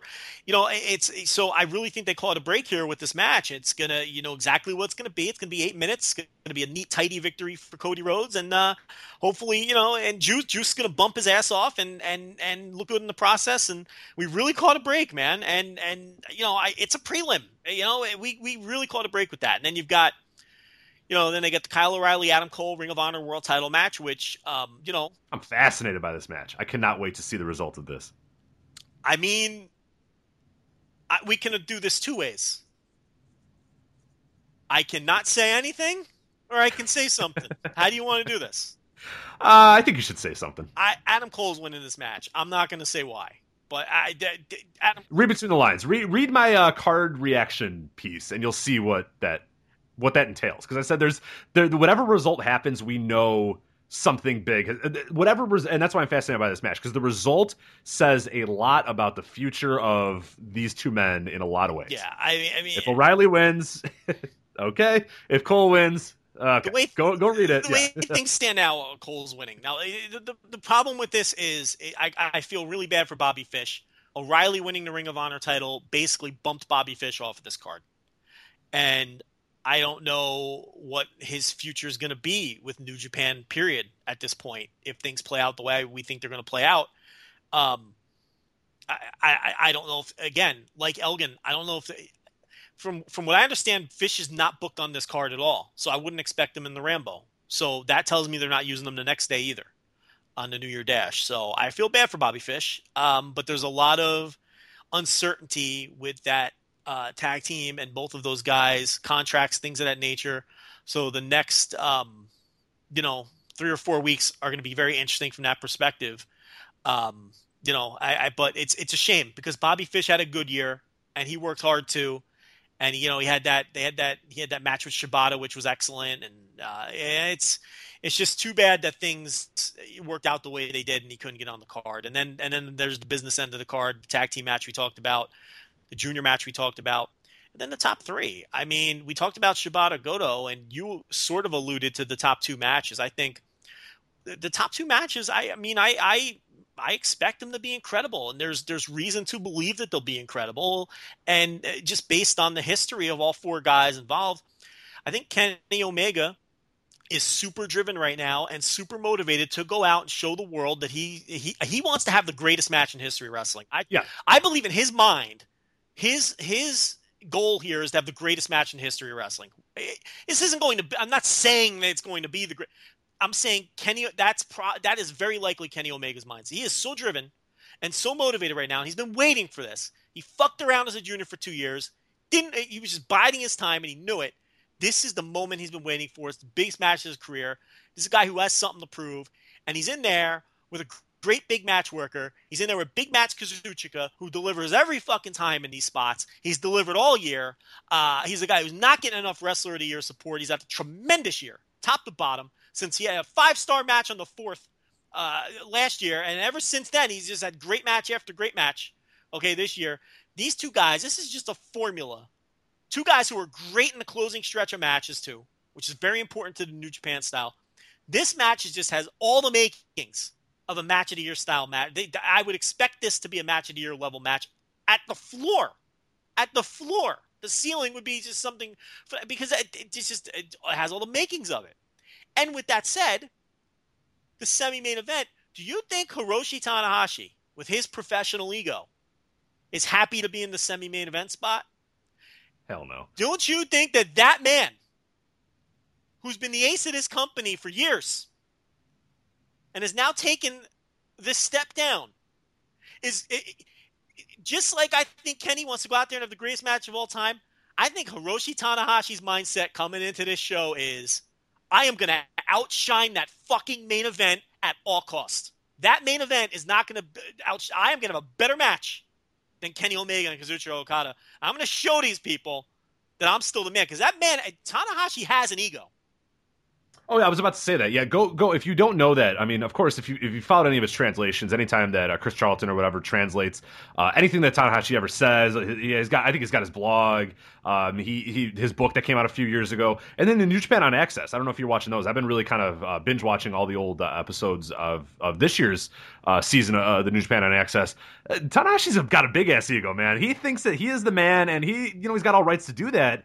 But he's, you know, he'll call guys out. I mean, and he'll be point blank about it too, of calling guys out when he doesn't think they're performing, calling guys out when he doesn't think they're they're very good. You know, of course, there was the Shibata thing from many years ago that we remember. I mean, Tanahashi will let you know when he doesn't approve of you or doesn't think you're any good. And yeah, he's not a guy who's going to sit idly and go, oh, I'm I'm glad you guys are in the main event. That's all that matters to me. Oh, hell no, that's not Tanahashi. That's not this guy at all. Yeah. The reason he's so great is because he's so driven. Absolutely. And I, I feel like it's going to be his goal to uh, steal the show. I really do. Um, so that match, again, you know, it, it, very high ceiling to me, and uh, a very high, very high floor. I mean, I, I don't expect it to be anything less than great. So yeah, like you alluded to earlier, I'm, I'm really pumped about the top two from that. Here's the other thing about this show. And uh, tell me if you agree with this. I, I think for most of these matches, I have a real hard time figuring out how they're going to, who's going to win. Yeah, there there is a real tough. Uh, real quickly, before we kind of get to that, I want to talk re- real real briefly about Kenny Omega uh, before we talk about the other. Here's a guy that you mentioned that he is driven to have the best match. The guy is driven to have an incredible, all-time great match, the best match ever. And all you have to do to look at evidence of that is go back and watch that G one. Remember the semifinal and final? That guy was a phenomenon for those two nights. Do you remember those matches? That guy came out there and it was like, oh my God, I've never seen anything like this. It was a shock to the system. When you saw Kenny Omega out there, I've never seen a wrestler put as much singular effort in a match than I saw with Kenny Omega in those two matches. You know what I mean? Like, sometimes you can see when a guy's trying really hard to have an incredible match. You know what I mean? Like, for some guys, it's natural. Like, in Okada, Tanahashi, those dudes are just such naturals that they can just kind of do it. And they can, you know what I mean? Like, it's not difficult for them. They're very smooth about it. Omega, it was like, he went out there and you could tell that guy went through the curtain and said, I am going to fucking have the best match I can ever have right here, right now. And he had it two nights in a row he, in those G ones. A, those were a shock to the system for, for us. He, he's, he's got, he's a guy who takes pride in his performances. And, um, and, and, and, you know, you go back and, and, and his presser when they signed him years ago, you know, he flat out said, he, he you know, and, and, and even since then in other media, he wants to be the biggest star in Japan. And this is his chance. He's old. This is an ultra-driven man. This is not a man who's going to go in there and, you know, forget forget about half-assing it, right? This guy, he's, his goal here is going to be to have the greatest match he's ever had in his life. And he's in there with a guy that he can do it with. And I really think Tanahashi's going to try to top them. And the thing about Omega is where he's been very smart. you know, you had Nakamura, who very clearly um, would mail it in at times. So he didn't feel it was an important enough spot, or, you know, if he wanted to preserve his body or whatever the reason. It was very obvious when Nakamura was mailing it in. Still is, in fact. Um, I don't think we've seen full effort Nakamura in his new company yet, uh, because I don't think he feels like he needs to. I think um, one time you saw it. I think his debut was sure, and and since then it's like he doesn't feel like he needs to. You know, he knows what he needs to do to get over in that company, and he does it. Yeah, I can make silly faces and people cheer and they sing my music. So I could good, do cool. just enough to have a good match, right? And we'll talk about that later, I think, a little bit. Yeah, we will, yeah. But yeah. um, but but with with Omega, it's similar. But but the brilliant thing that Omega has done, and no matter what you think of this guy, he puts a lot of thought into his character, puts a lot of thought into his work, and he really is a brilliant mind. Uh, What he's done that to me that's been brilliant is, in situations where he wants to mail it in, he sort of has this alter ego where you know instantly by the gear he's wearing whether it's going to be serious main event Kenny. Mm-hmm. Great point. Or broom sweeping, fucking around with the Young Bucks mid-card Kenny, where he's not going to put his body on the line, but he's going to go out there and have fun, and he's going to entertain you. He's not going to go out there like Nakamura and sell you short. As a consumer, he's going to entertain you in a different way. And I think that's been brilliant, because when he comes out there wearing those multicolored tights with the tassels and he wrestles in his t-shirt, you're getting goofy Kenny. You're getting elite Kenny. And there, and, and it's, it's entertaining in its own way. But when he comes out there in those black snakeskin tights, the angel wing tights, and it's main event Kenny, you're getting main event Kenny. And he's not fucking around. And he's out there to, to have the best match possible and to get himself over and to be a top star.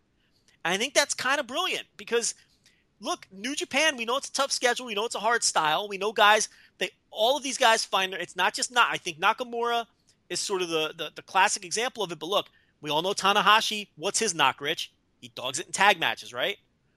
Togi Makabe, what's his knock? You put him in a multi-man tag, the man won't even take a bump. He'll brawl to the back with somebody and you never see him again, okay? This is a roster of men who are very smart about saving their bodies, and that's Omega's method. He's crafted this alter ego who's sort of a goofball, but he finds a way to be entertaining when he dogs it, and he mails it in. So I think that's a brilliant part. He's, he sort of has two different characters. This guy's a brilliant mind, Rich. He really is. No, it's incredible, and... and... Yeah, I, I have no doubt that this is going to be, and, and you said it again. I mean, the floor for this is match of the year. I, I, I would be, I would be stunned if it's like if we end out and it's like a four star. It's like, yeah, that was pretty good. You know what I mean? Like, I, I will, I will be tremendously disappointed if at the end I'm just like, ah, yeah, all right. Four, four like, star know, match is a letdown. Yeah, that was it's, good. It's a, that was it'd good. Be a letdown. A great match. Here's the thing about this match: if they have a, they can have a great match and it could still be a letdown, because I, my expectations are so yeah. high here. And you you should be. And, and I don't think we're being unrealistic by that, because Omega, I, like I said, go watch the G one, and with Okada, watch every big match he's ever in. And, like, those two guys, I just have no scenario where those two guys just don't work. And and I love the idea that this is a match that has never been done. And we talk about this all the time with New Japan, where everybody wants this and this. Oh, we need this. We need Okada versus Shibata. We need, you know, this match has never been done. Doesn't it make it so much cooler now? When this has never been done, exactly. Those two have never crossed paths. In, in another year, if it's Okada versus Shibata, and you go, "Oh man, they kept those guys apart for five years." That's awesome. You all, know what I mean? Like all the moaning about Okada and Shibata, about Shibata never facing Okada. It's gonna, it's all gonna pay off when they finally do, and it's so obvious that they're building to it. And I really do think as well, and, and I'm getting this more when, when I'm watching New Japan on Access, and I, I, I wish that we had more access to, you know, pun kind of intended there, more access to translations as they go on, because when you watch these matches and you watch the builds and you and you get the promos transcribed from you, there there's a whole different storytelling with a lot of this stuff that you just don't really see at the time. That I think we kind of look at the raw booking of, of, of things and don't look at the nuances and the intricacies of why these guys are facing each other and, and what their beef with the other person is. I really do wish that we got a little bit more, because I think people would understand a lot more, because I've understood a lot more just even going back and watching matches from over a year ago uh, of guys' motivations. Like I watched the, the, the Goto uh, Okada from New Beginning in Osaka, and that was a whole different atmosphere for me, because that was initially like, yeah, Goto beat him in the G one, so he gets gets his inevitable title shot or whatever, but then you see Okada kind of prodding him and making fun of him and, and that sort of stuff, and then Goto just kind of not saying it, it's like, again, like that's something that I wish we would have gotten at the time because I didn't appreciate that match all that much. And Omega's a guy too who, you know, a lot of the stuff that he does, they record it for backstage, they show it on these little things.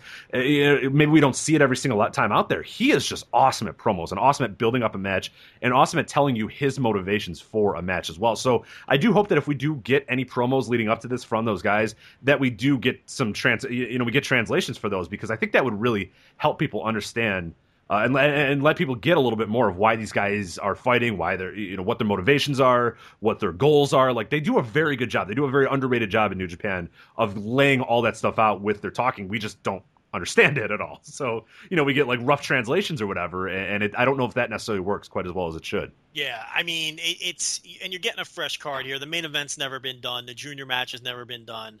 Um, you're getting some new faces here. You're getting a gauntlet match, which we've never seen before. We're finally getting a two-on-two junior match. We haven't had Goto Shibata in forever.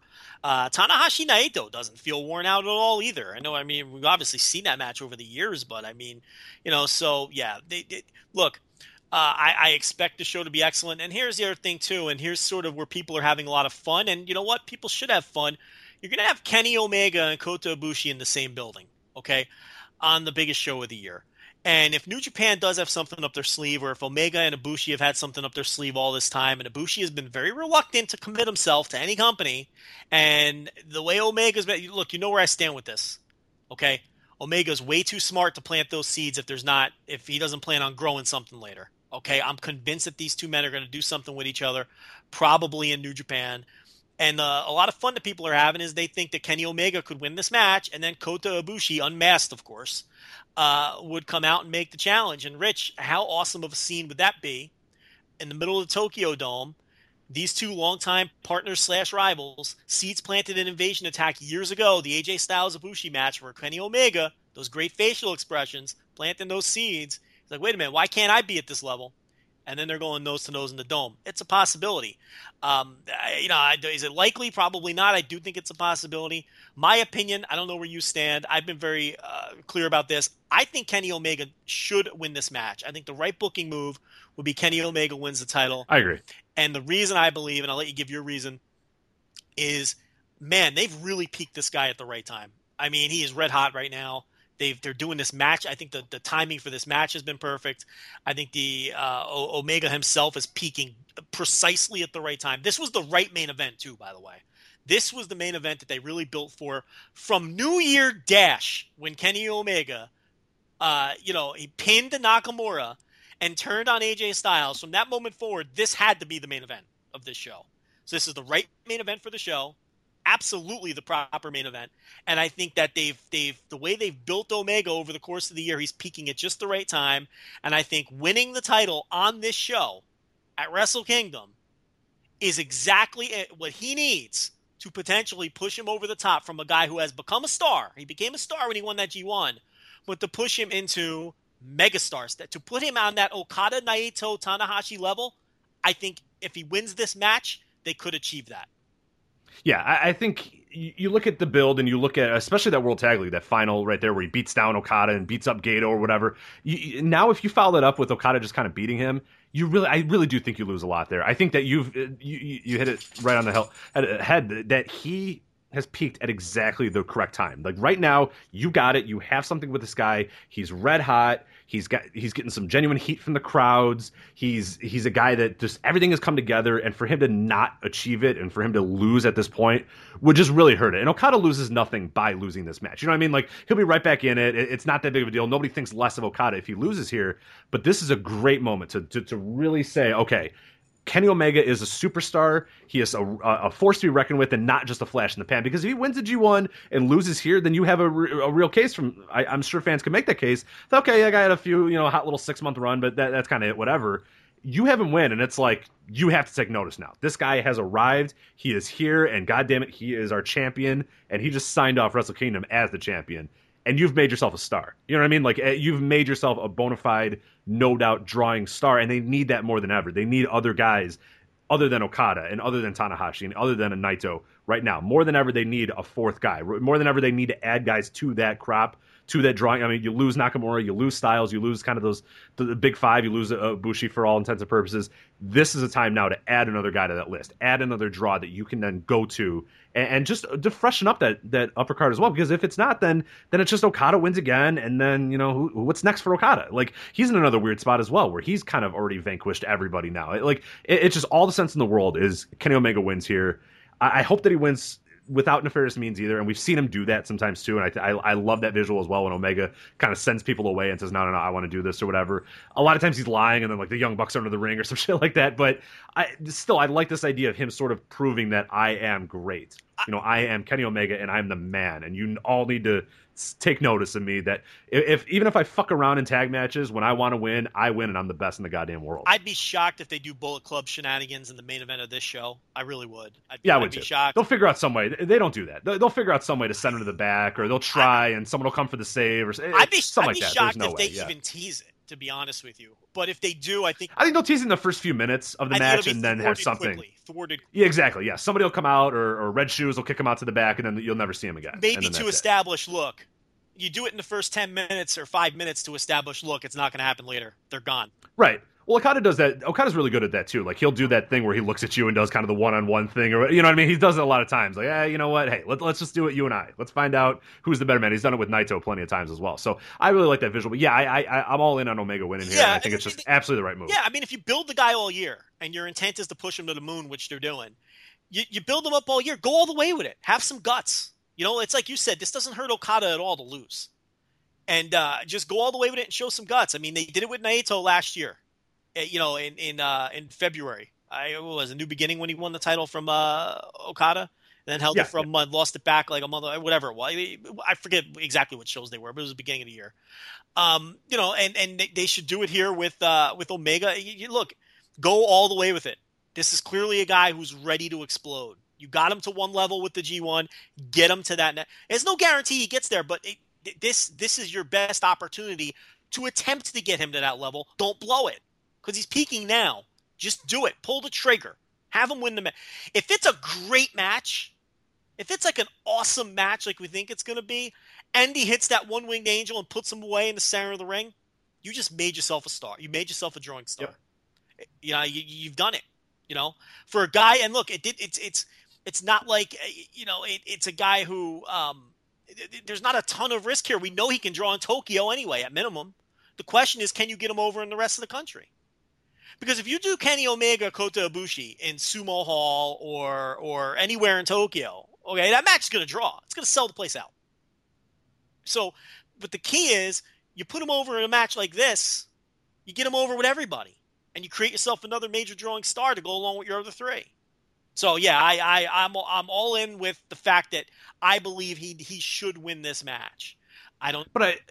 Uh, sorry, but but what, one thing that I really liked that you said, and I, I kind of cut you off a little bit earlier when you were saying because I wanted to get my point in, but um, as far as the rest of this card, it is a it's a toss-up with almost every match, you know what I mean? And that's that's cool. You don't get that that often. Like, you know, I, Cody and Juice Robinson, of course, we know Cody's going to win there. But the other stuff, like the O'Reilly, Adam Cole, I'm fascinated by that. I, I don't know. You know, if O'Reilly wins, you know, okay, wow, geez, okay, that that's that has ramifications well beyond just this match. That's cool. If Cole wins, you, you know, there's ramifications there as well. Uh, Girls of Destiny, Great Pass Shield, I could very easily see Great Pass Shield winning that, but I could very easily see Girls of Destiny retaining. Uh, Kushida versus Hiromu, you know, that's the same thing. You know, that could go either way. Uh, Shibata Goto, I, I tend to think that Shibata should win here, but... You know, it wouldn't be the worst thing in the world if Goto wins and they kind of have a little mini feud that ends up with Shibata, you know, winning the title back from him. Uh, Tanahashi Naito, again, like, I, I I think Naito probably should win that one, but I, it's not going to shock me in, in the least if Tanahashi wins that. Would it? I mean, I don't think no, you're not at all. Tanahashi could yeah. win that match. I, Absolutely. I, there's, yeah, I mean. And he very well might. I mean, there might be a better chance of him winning than, you know, Naito winning here. That, that's that's fine. It builds up to a future thing as well. People are going to go nuts for it, but that's fine. You They want you to go nuts. They want you to to want, you know, Naito to get his revenge. That's part of the angle. But, yeah, I could absolutely see that. So, that, that I mean, that's all the business end of the card is is you can make a justification. If you sat here and argued with me about every single one of these matches, we could pick different sides, and we'd both be justified in, in, in picking those. Every one of those top five matches, there's, or top six, There's rather. two matches on the entire card where I know who's winning. Tiger Mask yeah, W Cody Juice, and Cody. Yeah, Right. And and look, I think Cole's with look, here's the deal. Look, I, we can say this much. Kyle O'Reilly's contract with Ring of Honor is up on the thirty-first of December. four days before this show. And as of we're speaking, he has not re-signed with Ring of Honor. That's why I say Cole is the favorite to win this match. Because the man is not under contract. He, he could he could enter this match as the company's champion and not be under contract to them. So um, that much I can say because that's pretty well known. You know, well, you know, it's like we can't get in trouble for saying he's he. As far as I know, he hasn't re-signed with Ring of Honor. That's why I think uh, you know Cole will win. But if he re-signs with Ring of Honor between now and then, and you know, that's what you're saying, like because then Cole's contract is up in the spring. Right. So, so. so I mean, it's it's that, you know. So we have to see how the contract situation shake up. So you know, with that one, but yeah. So to me, look, I think it's a stacked card, and I think it's an interesting card because we don't know who's going to win these matches, and I think there's there's a bunch of matches here that can be really great. But yeah, we will have that was pretty extensive, but we will yeah, have a more extensive preview yeah. where we'll break down every single match in excruciating detail at some point. Um, but I guess we're going to stick with New Japan because Kadani. Uh, did some talking to the media this week, and look, we hinted about it months ago, but Kadani brought it up finally himself, where he said that uh, they are planning, or at least trying to plan, running some New Japan shows independent of Ring of Honor, just straight up New Japan shows in the United States in two thousand seventeen. Now, the rumor that we had heard months ago, and that we had talked about on this show, Uh, both sort of hinting at and maybe even directly saying a couple weeks after. I don't remember. Um, because, look, I don't like to say things directly anymore because fuck Reddit. I, you know, you get one thing wrong and they're all over you, and it, they don't remember any of the stuff you get right. I, you know, Rich, we can get nine things right, and no one's starting a thread. You get one. That's the game. You get, yeah, that's the game, though. Yeah, you know that. I know you know. That. Look, yeah, I do. Yeah. I do. Which is yeah. Rich. Which is why I don't tell anybody anything anymore. Right. So fuck it. Now you don't get anything. Now I just lurk in the fucking shadows and I drop little hints. And if you could read between my lines, you'll pick up on it. But I, I don't come on here and tell people anything anymore. Okay, I, I'm just not going to do it. But you know, months ago, the, the, what we had heard was New Japan wanted to run the first couple of nights or the first few nights of G one. In Los Angeles. And then, you know, now this comes out, and there, there's also talk that now Kadani didn't say this, but this is stuff that we've heard uh, from from similar sources that they want to reopen the uh, Los Angeles dojo. So then it all kind of came together in my mind. I'm like, all right, well, if they want to reopen the L A dojo, it would make sense to sort of make L A their American base and run the G one shows in L A. So the two rumors kind of made sense in conjunction with each other. Sure. And then Kadani came out and said that they're planning on running shows in the United States. Okay, all three of those things now kind of work uh, in lockstep with each other. The other thing is L A makes sense as a home base just from a travel perspective. It exactly. That's that's right. What I wanted to point out, because there were a lot of people that were, oh, why not New York? Why not Philly? Why not, you know, these are better markets for these people know New Japan a little bit better than Los Angeles. Dude, these these guys are going to be flying here, doing these shows and flying back and working in Japan during a grueling-ass schedule. They need to be as close as possible to their home base. And there's nowhere closer than Los Angeles for America. Right. It's and, and it's a nonstop flight for one. They can get nonstop flights. You know, if they're working in Chicago or whatever, they got to have layovers and everything else. Then it takes You know, actually, you know what? I'd be fine. You know, actually, fuck that. No, they should have all the G ones in Chicago. You're right. So I, I never thought the of that. Rosemont Horizon. You're right. Yeah. yeah. And, you know uh, what? I did think of that now. Yeah. They, you know what? Fuck L A. They should have them all in Chicago. You're right. You know, but you, yeah, you, then you're talking about twenty hour flights and this. Yeah. Let me, let me get, I'll, I'll look up some nonstop flights here. I'll, I'll, I'll email Kadani. You know, we have Kadani on, on, I was going to say speed dial, but nobody has speed dial anymore. What would you, what's the modern, uh, oh, you're going to get out your Rolodex and give them. I was going to say, what's the modern thing for, like, he, we have him in quick communication? Like, quicker than, like, I find him in my contacts? Well, isn't, I don't know why I'm asking you, of all people. Isn't it still called speed dial? Like, on your, I on your don't think phone? So. No, because speed dial was, like, when you had, like, the phone, and you would hit, like, two, and it would go to, like, your mom. You, you know hit, what I mean? Like, asterisk two, right? Right, right. Like, I don't, that doesn't happen anymore. Like, I guess everybody's the easiest. You could just go and do it on the contacts, but... We're always in contact with Kadani, so I'll find these uh, nonstop flights. Well, he hasn't and, uh, sent our check this month, so... We have, uh, it's been a light month, yeah. We, but we, we, we really put over this Wrestle Kingdom show, so we should definitely be getting uh, He should double uh, the anytime. Check this month, I would think. It really should. So I, it's on uh, new japan world dot com, by the way. You can uh, subscribe and, and see that. Also, it's on going to be on Access, too. Four weeks on Access. Uh, that's right. We didn't even mention that, so they're going to spread that out over four weeks. I mean, you know... I, starting quick, too. I mean, that that's not easy, too. They're going to translate all that shit. That's going to be a lot of work to get that out there. But, yeah, it's starting, uh, I think, what, January eleventh is the first Access show, which is... Uh, Because usually they're on like a five-month delay because they have to wait for the World Pro Wrestling shows to come. See, now my question is, since they're airing new the uh, Wrestle Kingdom shows in real time, Are they now just going to skip the seven months that they're behind and run on a regular on like? I have no idea. Because yeah. if they, that would be look, I I don't watch those shows because they're so old. If they were the World Pro Wrestling shows that air the same week in Japan, I would watch them for the reasons you said before, to check out the promos. You know what I mean? Because they'd be up to date, and you'd be, and that would be great if they would finally catch up. And if they're going to run, you know, shows in the United States, it would help if their T V was current. So I'm wondering if it's sort of like, but but I'm sure that they've taped all of those old shows with Barnett and Ross. So right, right. That's that's because they, they're the production cycle is, is way behind. But yeah, I don't know. Maybe it's something where maybe they've been planning this all along and they haven't maybe. taped them. I don't know. But it would be yeah, it would be nice if they just use this as a natural point to just catch up with real time and not be so far behind.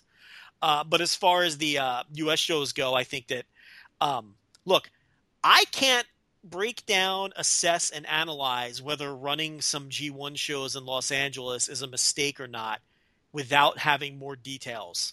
First of all, we have no idea if they're going to run the G one shows in Los Angeles. We don't know that they're going to. We personally heard that they were G one shows. Kadani said nothing about G one. He just said he wants to run shows in the United States.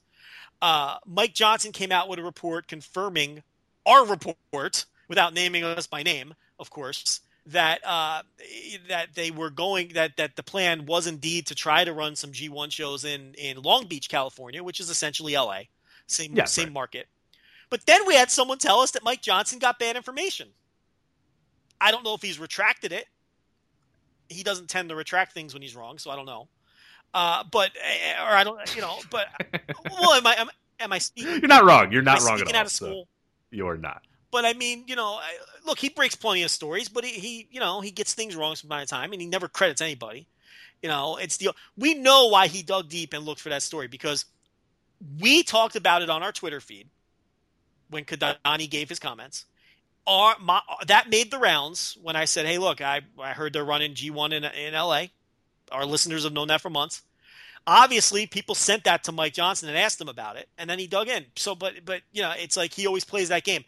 People have asked me about, so you know what I mean? Instead of just saying Voices of Wrestling said, you know what I mean? He does that to Dave Meltzer all the time too. It's like, it, it, it's not a big deal, but it does. Yeah, sources tell me. Not even say, he'll be like, oh, people have asked me about oh, yeah, this yeah, report. Yeah. And it's clearly something Dave said. You know what I mean? It's like, you know, but anyway. But, but, By the know, way, I got a uh, four thousand dollars ticket here uh, one way from nonstop uh, from Japan to uh, Chicago. So. Which is exactly why they're running L A. Yeah, so, four thousand. So. So, if they don't want to sit in Shanghai for like eight hours, then they gotta. And, and also less of a time zone difference if they're airing these things live back home. You know exactly. I mean? there's, there's a million reasons why L A makes the most sense. Um, you know, and it's like, in my, but getting back to my original point, if if if they are going to run G one shows in L A, I cannot break down and analyze this until I know more details. Okay, first of all, it doesn't mean you have to bring the whole crew over. Maybe it's just one block, right? Maybe it's both blocks, but it's only, you know, two or, you know, two matches from each block. Maybe they're not full G one shows.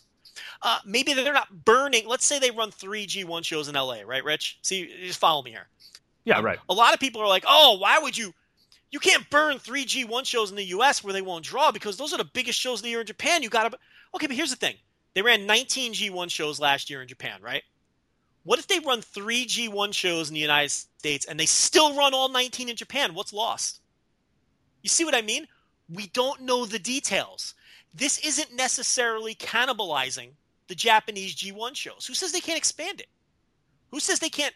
Who says they're going to run full-on, full-blown? You're getting a full block one night, you're getting a full block the next night, and you're getting a full block the third night, and then they're going back. Who says? Maybe it's only a couple of – we don't know how they're structuring this. We don't know – and then the other thing, oh, it's too much travel for the crew. Number one, we don't know if they plan on bringing the whole crew over. Maybe they're only going to bring over the people who they think are going to draw. Maybe you're not going to get your random Toru Yano Togi Makabe matches, and you're only going to get, you know, matches that, you know, with the big-time players. Uh, here's the other thing. It's really not this major – they're not going to fly. Maybe they won't fly back to Japan and wrestle the next day. Let's say they do a Thursday, Friday, Saturday in L A. They fly home on Sunday morning. They sit in Tokyo for four days, and then they get restarted and back on the horse Friday in Korakuen Hall. That's pl- that's four days to rest. We don't know how it's structured. And it's impossible to sit here and criticize it, praise it, criticize it or praise it without knowing the details. We have to know what they're planning on doing before I can sit down and say, okay, I think this is a mistake, or I think this is a great move. Yeah, and it was uh, John Carroll on our... One more... Oh, sorry, yeah, go ahead, go ahead. And the, only, and the last thing I wanted to say was, the only thing that I do think is smart is that it, if it is G one shows, that's the play. That is what you have to do. Run G, you have to put your best foot forward if you're going to run shows in the United States. And you're not going to burn any of your major shows, so what's the next best thing? Give the Americans the G one if you want to draw. You can't give them a bunch of six-man tags and, an, and, and a never-title match. That's not – no. Give them G one shows. Excite people. Rich, what did our mentions look like when we tweeted that out? People telling us they're going to fly to L A. Look, I don't know if they're going to draw or not, but I know it, it excited people to, to think, oh, my God, I'm going to get the G one in America? So that, to me, it, the best move is putting your best foot forward. And if you're going to do this, go big. Go all the way with it and make them G one shows.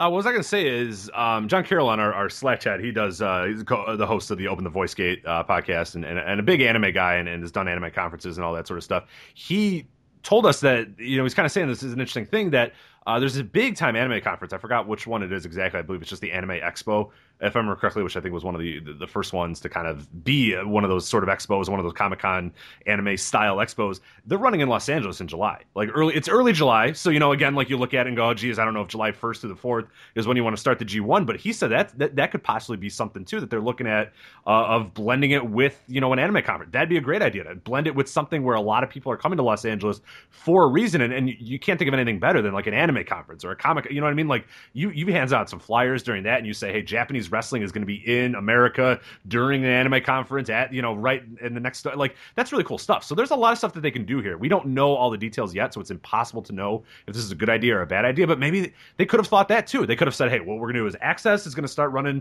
relatively new stuff. We're going to promote the hell out of that and have people watch it on Access. We're going to run, you know, down the block from an anime conference and we're going to give you G ones. Like, and we're only going to send the top guys over. And we're going to promote the fuck out of it. Like, you know, we can't right now say, oh, geez, well, that's not going to work. I don't know. I mean, there's so many other factors that could play into this. And they don't do stuff that's, I mean, yeah, you look at your run-of-the-mill indie and, and they do some stupid stuff here. New Japan is a big-time company. It's a public. They're not going to do just silly.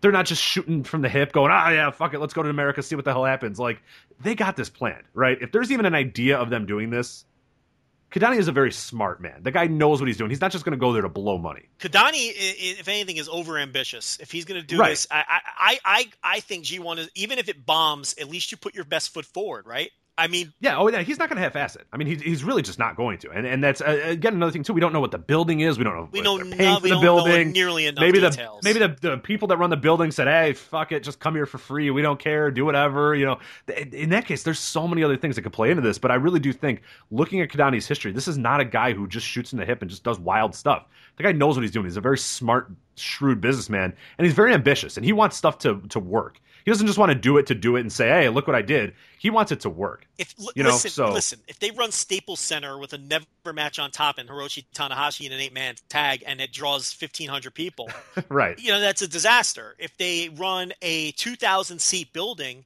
and run a scaled-down G one show or even a full-on G one show and it doesn't cannibalize anything they're doing in Japan. Look, if they – look, some of these G one tour stops are run in two thousand to three thousand seat buildings, right? And they fill them up or whatever in, in, in some of these towns. If they run that show and they do it in L A instead and they draw the same two – you know, they draw two thousand people and they, it's helping them expand in a new market, I mean, then then I will praise it. Um, I, I need to know the details. Uh, I need to know. It's impossible to evaluate it now. It really is. We we just we need to know more, but we know the wheels are in motion. He said flat out that they're planning something in the United States. The interesting, if you want to go a little deeper on this story, Rich, we did a show several months ago when Ring of Honor fired George Carroll. Do you remember that? Yes, yeah, of course. Uh, people actually cut that show up and put it on YouTube, and that show is very relevant today because uh, a major theme of that show that we did was that Ring of Honor should watch their back because, uh, again, months ago we talked about this. It's no secret to our listeners, Rich. No one listens to us, Rich. We told all of our listeners that New Japan was planning doing things in the United States next year and that Ring of Honor better watch their back and they could be getting played here. Well, this all ties together now, and people really should go back and listen to that segment because it's very relevant today. George Karol was fired from Ring of Honor, okay? And from and this is this look. This was on M L W Radio. I'm not speaking out of school here. The word from those guys on M L W Radio is that George Karol is now working with New Japan, helping them with these United States dates and trying to help integrate these New Japan shows into the United States. So a jilted Ring of Honor employee now, okay, is now helping New Japan Uh, uh, cement themselves in the U S Uh, to, to help them run shows. And one of George Karol's responsibilities, if you recall, Rich, was travel liaison. Yes, yeah. Right. This is right up his alley. And New Japan has taken this, this employee that Ring of Honor tossed aside amongst their politics. He got caught in the political shuffle, lost his job at Ring of Honor, and now he's working for New Japan, according to M- to the M L W guys. And that's what I'm saying. That's why they're not they're not running by the seat of their pants. I mean, th- this is a this is a real th- this operation is not a joke. You know what I mean? Like, they're not just doing this to do it. Hey, that'd be cool if we ran in America. Hiring him, reaching out to him, that's smart. They know what they're doing. They absolutely know what they're doing. Getting in America. And, and you know, it's it's they're not going to half-ass this. uh, yeah, I mean, and, and again, I can't tell you if it's going to work or not work until I have more details. But I but there, look. Kadani's a, an aggressive guy. He wants to expand his business. I mean, he's do, he's do, rolling out this kickboxing thing in Japan where, you know, the emphasis is to use good-looking dudes and draw women, which has been sort of uh, the emphasis that they've put in. Look, New Japan uses a particular kind of wrestler. I mean, they like this matinee idol look. A guy like Sonata was, you know, right up their alley, and that's why I think they're going to push a guy like Sonata. And, you know, he's doing the same thing. He's trying to expand wrestling's audience to include yeah. women and all these other things. And Okada's not allowed to have a girlfriend because, you know. Yeah, he's you know, not an eligible bachelor. It's, yeah. it's like Menudo, at least not publicly, right? Like, right, exactly. You know, it's like, you know, the old boy band thing where it's like, never talk about your girlfriend. You know, make them think you're accessible. Like, he's using these old school tactics, you know, and and and you know, they've got this roster made up of good-looking guys, and he's and he flat out said he's going to do the same thing with the kickboxing. And, uh, you know, and, and this is a guy who talked about running dome tours a couple years ago, and we laughed him off of the show. They can't fill one dome, and he's talking about running dome tours. I mean, this is an aggressive dude. So he's not going to come to the United States and run six-man tags. You know, it's not – this isn't going to be like when Jersey All-Pro brought New Japan here. And, you know, right. and, and, you know, and, and it bombed – badly. Oh, by the way, in the markets that everyone's screaming that they should run, they ran Philly and New York, you know, and it and it bombed, and it put Jersey All Pro out of business for, for five years, you know. I, I, so I mean, you know, it, I think L A makes the most sense, honestly. I, you know, and it seems like you agree, but yeah, mm-hmm. um, that's kind of the story with that. I mean, look. Long Keep time, your eye out. Yeah, it's going to be interesting. Listeners to this show, this is where you get rewarded. I mean, you know, we, we drop these hints and tell you this stuff, you know, months before it breaks. I did, Listen, I'm not one to pat myself on the back, Rich. No, never, Joe. No, never. But we should pat ourselves on the back here. You know, our, our, our savvy listeners were up on this stuff.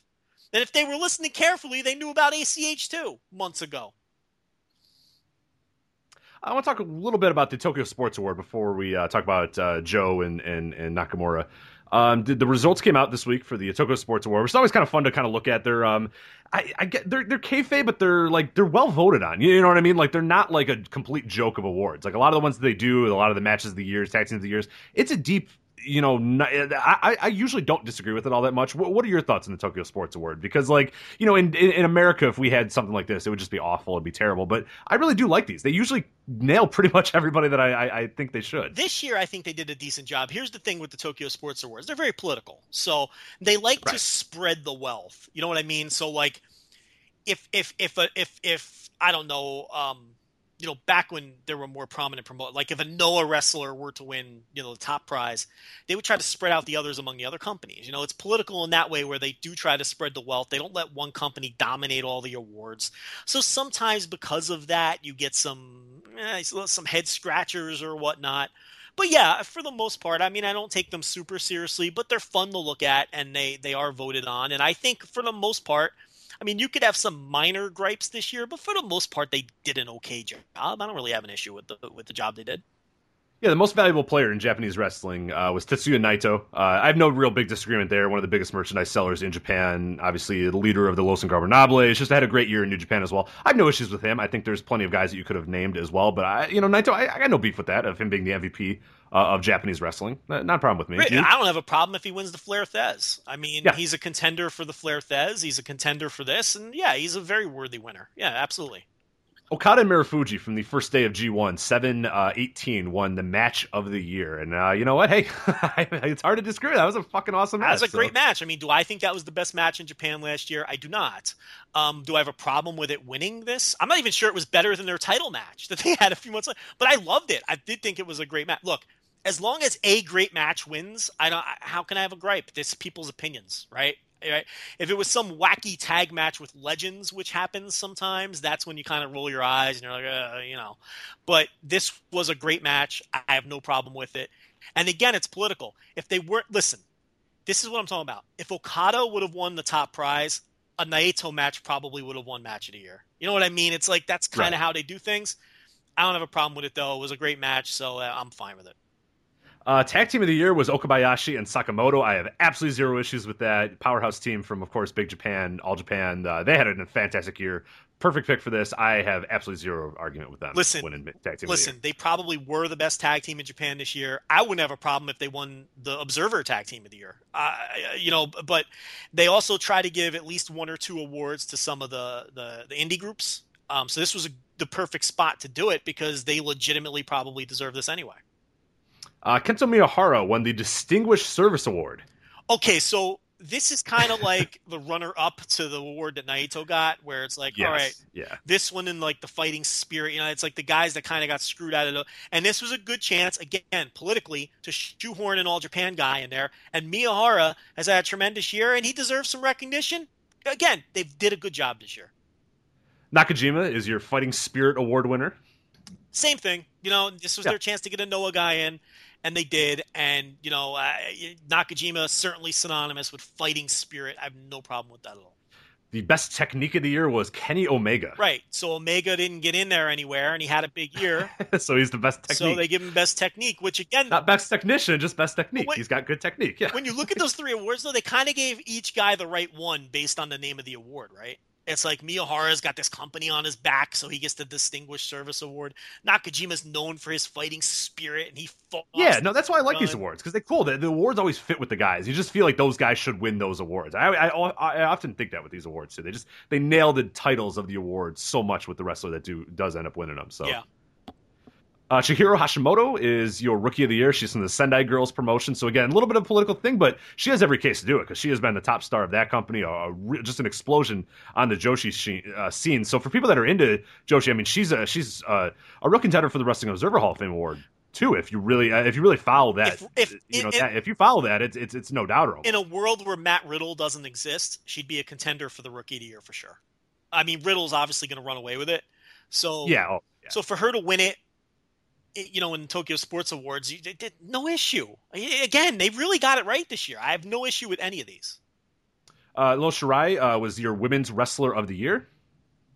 So uh, she held, of course, the World of Stardom title and all that stuff. Io Shirai. Uh, no argument there either. Awesome women's wrestler. Io well. Shirai, my friend. Io Shirai. I said Io Shirai. I think you said low the first time.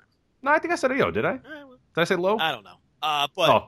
You might, I don't know. I, I I say low all the time too. I I always read. I think that. I said E O, but maybe I maybe I was because I was reading as I was speaking, so maybe I said, but I thought I said E O. But anyway, uh, yeah. I mean, again, you know, uh, generally considered the best female wrestler in the country. So where's the gripe? No, no gripe at all. And then Lifetime Achievement Award, uh, perfect person to give it to, Hayabusa, who of course died uh, in March, uh, gets the Lifetime Achievement Award. So I can't really, com- I can't there. complain about any of these. I mean, if you want to sit there and nitpick and try to pick a different match of the year or something, I mean, all more power to you. But um, there's not one of those where you go, ah, you know what I mean? There, and that's, and there's that's usually one or two that are. There's, yeah, yeah. This year, they, I think they really nailed it. I mean, there's really every single one of those. I go, yeah, all right, that works. Yeah, you know, that's. Mm-hmm. So it works there. All right. Uh, let's move on to some other stuff here. Uh, roll back under the line. We're going to do, of course, at the end of the line, so I don't want to uh, do that quite yet. But I wanted to talk about N X T, specifically the Samoa Joe Shinsuke Nakamura. So the past two weeks on N X T uh, television, they had uh, an, a match in Osaka uh, taped uh, that, that aired uh, last week on N X T. And then the, this week, as we're recording, we're recording this on a Thursday, uh, they aired the cage match from Melbourne, Australia between Joe and Nakamura. So you had kind of back-to-back weeks of Joe and Nakamura. You'd, of course, have that with the Toronto show. And effectively, the end of the feud, right? If you watch that cage match, it's that that's it, right? There's no way you come back from that. No, this was a definitive feud ender, um, for sure. And that's one of the things that I've liked a lot about it. But I'll let you give your take on the match and I guess the feud overall, because I think we're going to have a little, uh, different opinions. So uh, we are. Yeah. No, I thought – so I watched both the matches today, uh, just kind of catch up a little bit on, on N X T T V. And I thought the cage match I enjoyed – It was very, sh- it was short, but it was obviously clipped. And that was something that we heard, that it, that was a very clipped show. I don't know why they decided to show that and then also show like four matches on N X T T V at the same. I would have given that match a little bit more time. Maybe it was clipped for a reason. I don't know. But either way, that, you know, it seemed all too short from that standpoint. But knowing that it's clipped, I kind of had to think of it from a different standpoint than, than simply, you know, uh, that I was watching the full match, because I wasn't. But, you know, I, the issues that I had with the match is it just never seemed to really get going. It was, it, it and that's kind of been this entire feud for me, is it was solid story telling.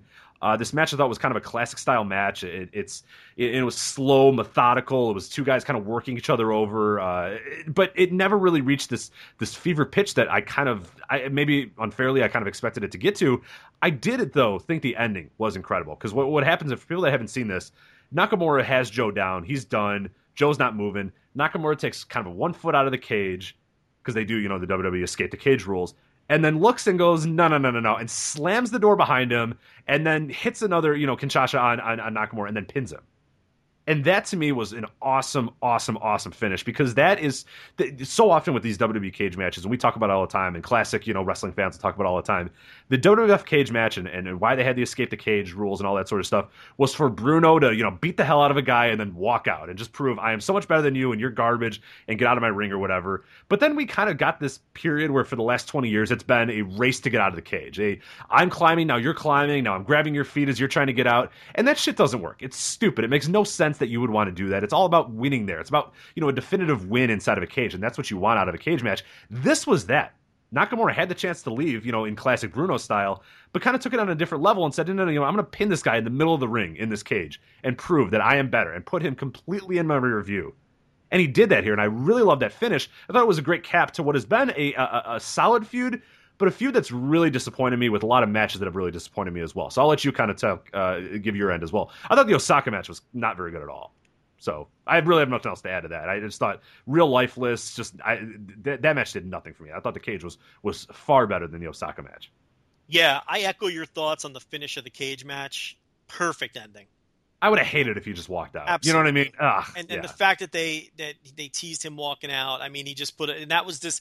That was the final death blow to Samoa Joe and this feud. Nakamura won three out of the four matches. He won the fourth as definitively as you can win a match, and that's it, and we move on.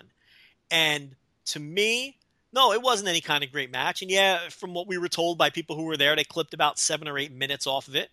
It was a good match. Here, here's, to me, the Samoa Joe-Nakamura feud was a great feud that did not have a great match. And you know what? I'm okay with that.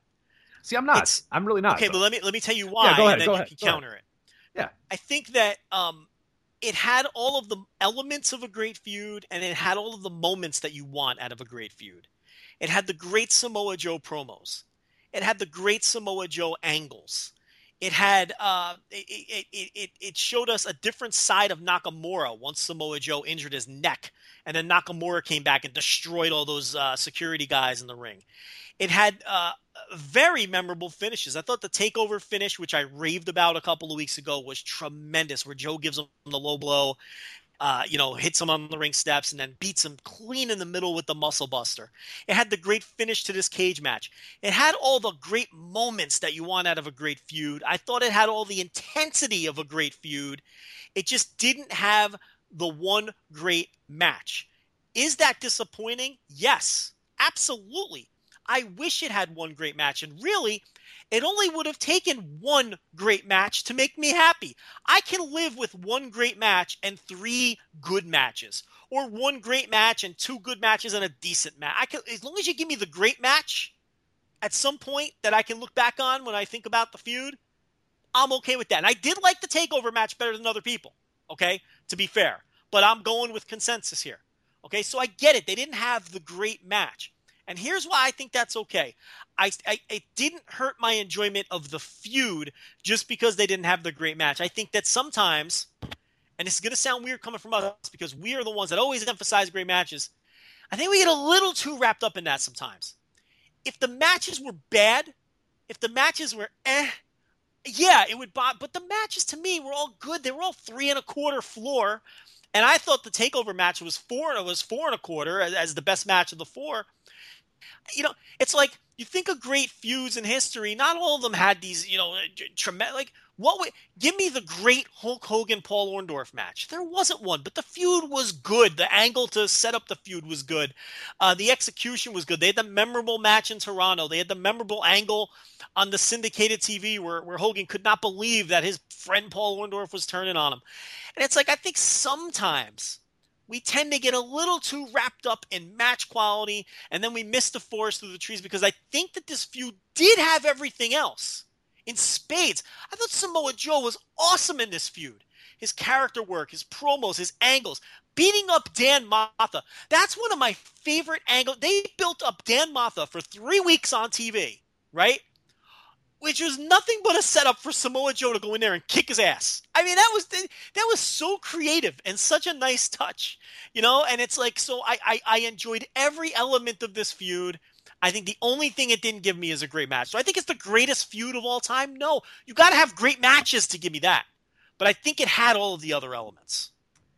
My disappointment comes from the standpoint of, do we want just, like, I don't know that if in my N X T, I just want a solid feud with, like, okay, Matt, you know, because I didn't like the matches quite as much as you did, but let, let's say that, let's kind of go in between, let's say somewhere between you and I, let's say, but I was, I said they were okay, I didn't think they were bad, I thought they were okay, you thought they were good. Is that fair to say? I thought, um, the, I really, really, really, I thought the TakeOver match was, was, was a shade below match of the year level, and I thought the others were all fine, three and a quarter. Okay, well, I, I, I'm definitely lower on you than pretty much every one of those matches. Uh, a lot on the TakeOver one, too. But let's let's just go with that assumption. Okay, I think all the matches were fine. That's it. I don't know that I want that. In N X T, I've come to kind of expect, and maybe I'm wrong in that. Maybe I need to adjust what I think N X T is.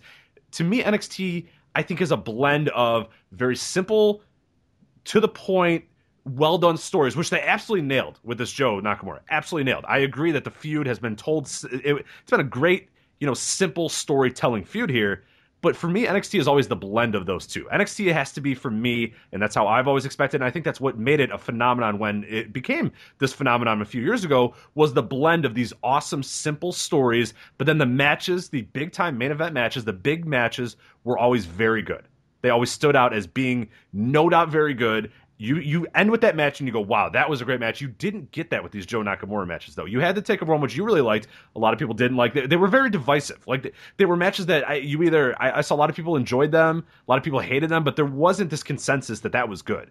That used to be that with those N X T. They would blow off an awesome feud with an, a spectacular match, and everybody said, okay, they did the feud. They nailed the feud. It was a great, simple feud, and then they nailed the matches as well. These they haven't done that, and I don't know if that's anybody. Anybody, I'm not blaming anybody. I'm not blaming Joe, and I'm not blaming Nakamura because they kind of they did their thing. Like I, I, I don't blame them at all. But I think I, I don't know if N X T loses sight of what it, it it's meant to be if it's just simple stories with okay matches blowing the feuds off, or or, or fine matches blowing the feuds off.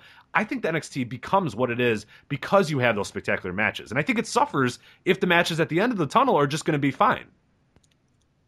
Yeah, I mean, the matches didn't deliver at the level that I think people expected, considering who was involved, and to the previous level of N X T main events. I, I Right, and maybe we have to adjust. And maybe we just have to adjust what N X T is now. And looking at the roster, I think we do have to, because, like, Bobby Roode's your next feud, and trust me, hot take here, but Bobby Roode is not going to have an incredible match with Nakamura. Exactly. Yeah, exactly. So I, we do need to adjust, like, and I don't know if I'm ready to do that yet. I, but we might have to adjust what we think of N X T as being now. And you, I, you look, you're not going to get a feud of this caliber with Bobby feud with Bobby Roode either. That's the thing. I mean, Samoa Joe's intensity um, really added so much to this. I mean, more so than Nakamura. I really think Samoa Joe carried this feud from a lot of different perspectives. I mean, I thought his character work, obviously, his promos, his intensity, and the little things that he did in the matches, too. I mean, especially that second TakeOver match, which, I again, I really love that match. I thought that was the best by far of the feud, and I thought the uh, N X T T V match last week was the worst. I thought that was kind of just a match. You know what I mean? Um, the cage match, we didn't see the whole thing, but I thought the finish was so good uh, that that it took it up to another level. And the first takeover match was what it was. But I mean, I, I, I thought Joe really carried things. I'm not confident Bobby Roode can. I, I, I'm not a Bobby Roode guy. You are not a Bobby Roode guy. I think he's nothing but an entrance song. Um, and, and it's going to, you know, Nakamura is going to have to step up in that situation, I think. And this leads me back to what we talked about earlier. I mean, Nakamura has not shown any inclination to stepping up other than very intelligently when he was making his first impression, which you alluded to earlier on the show.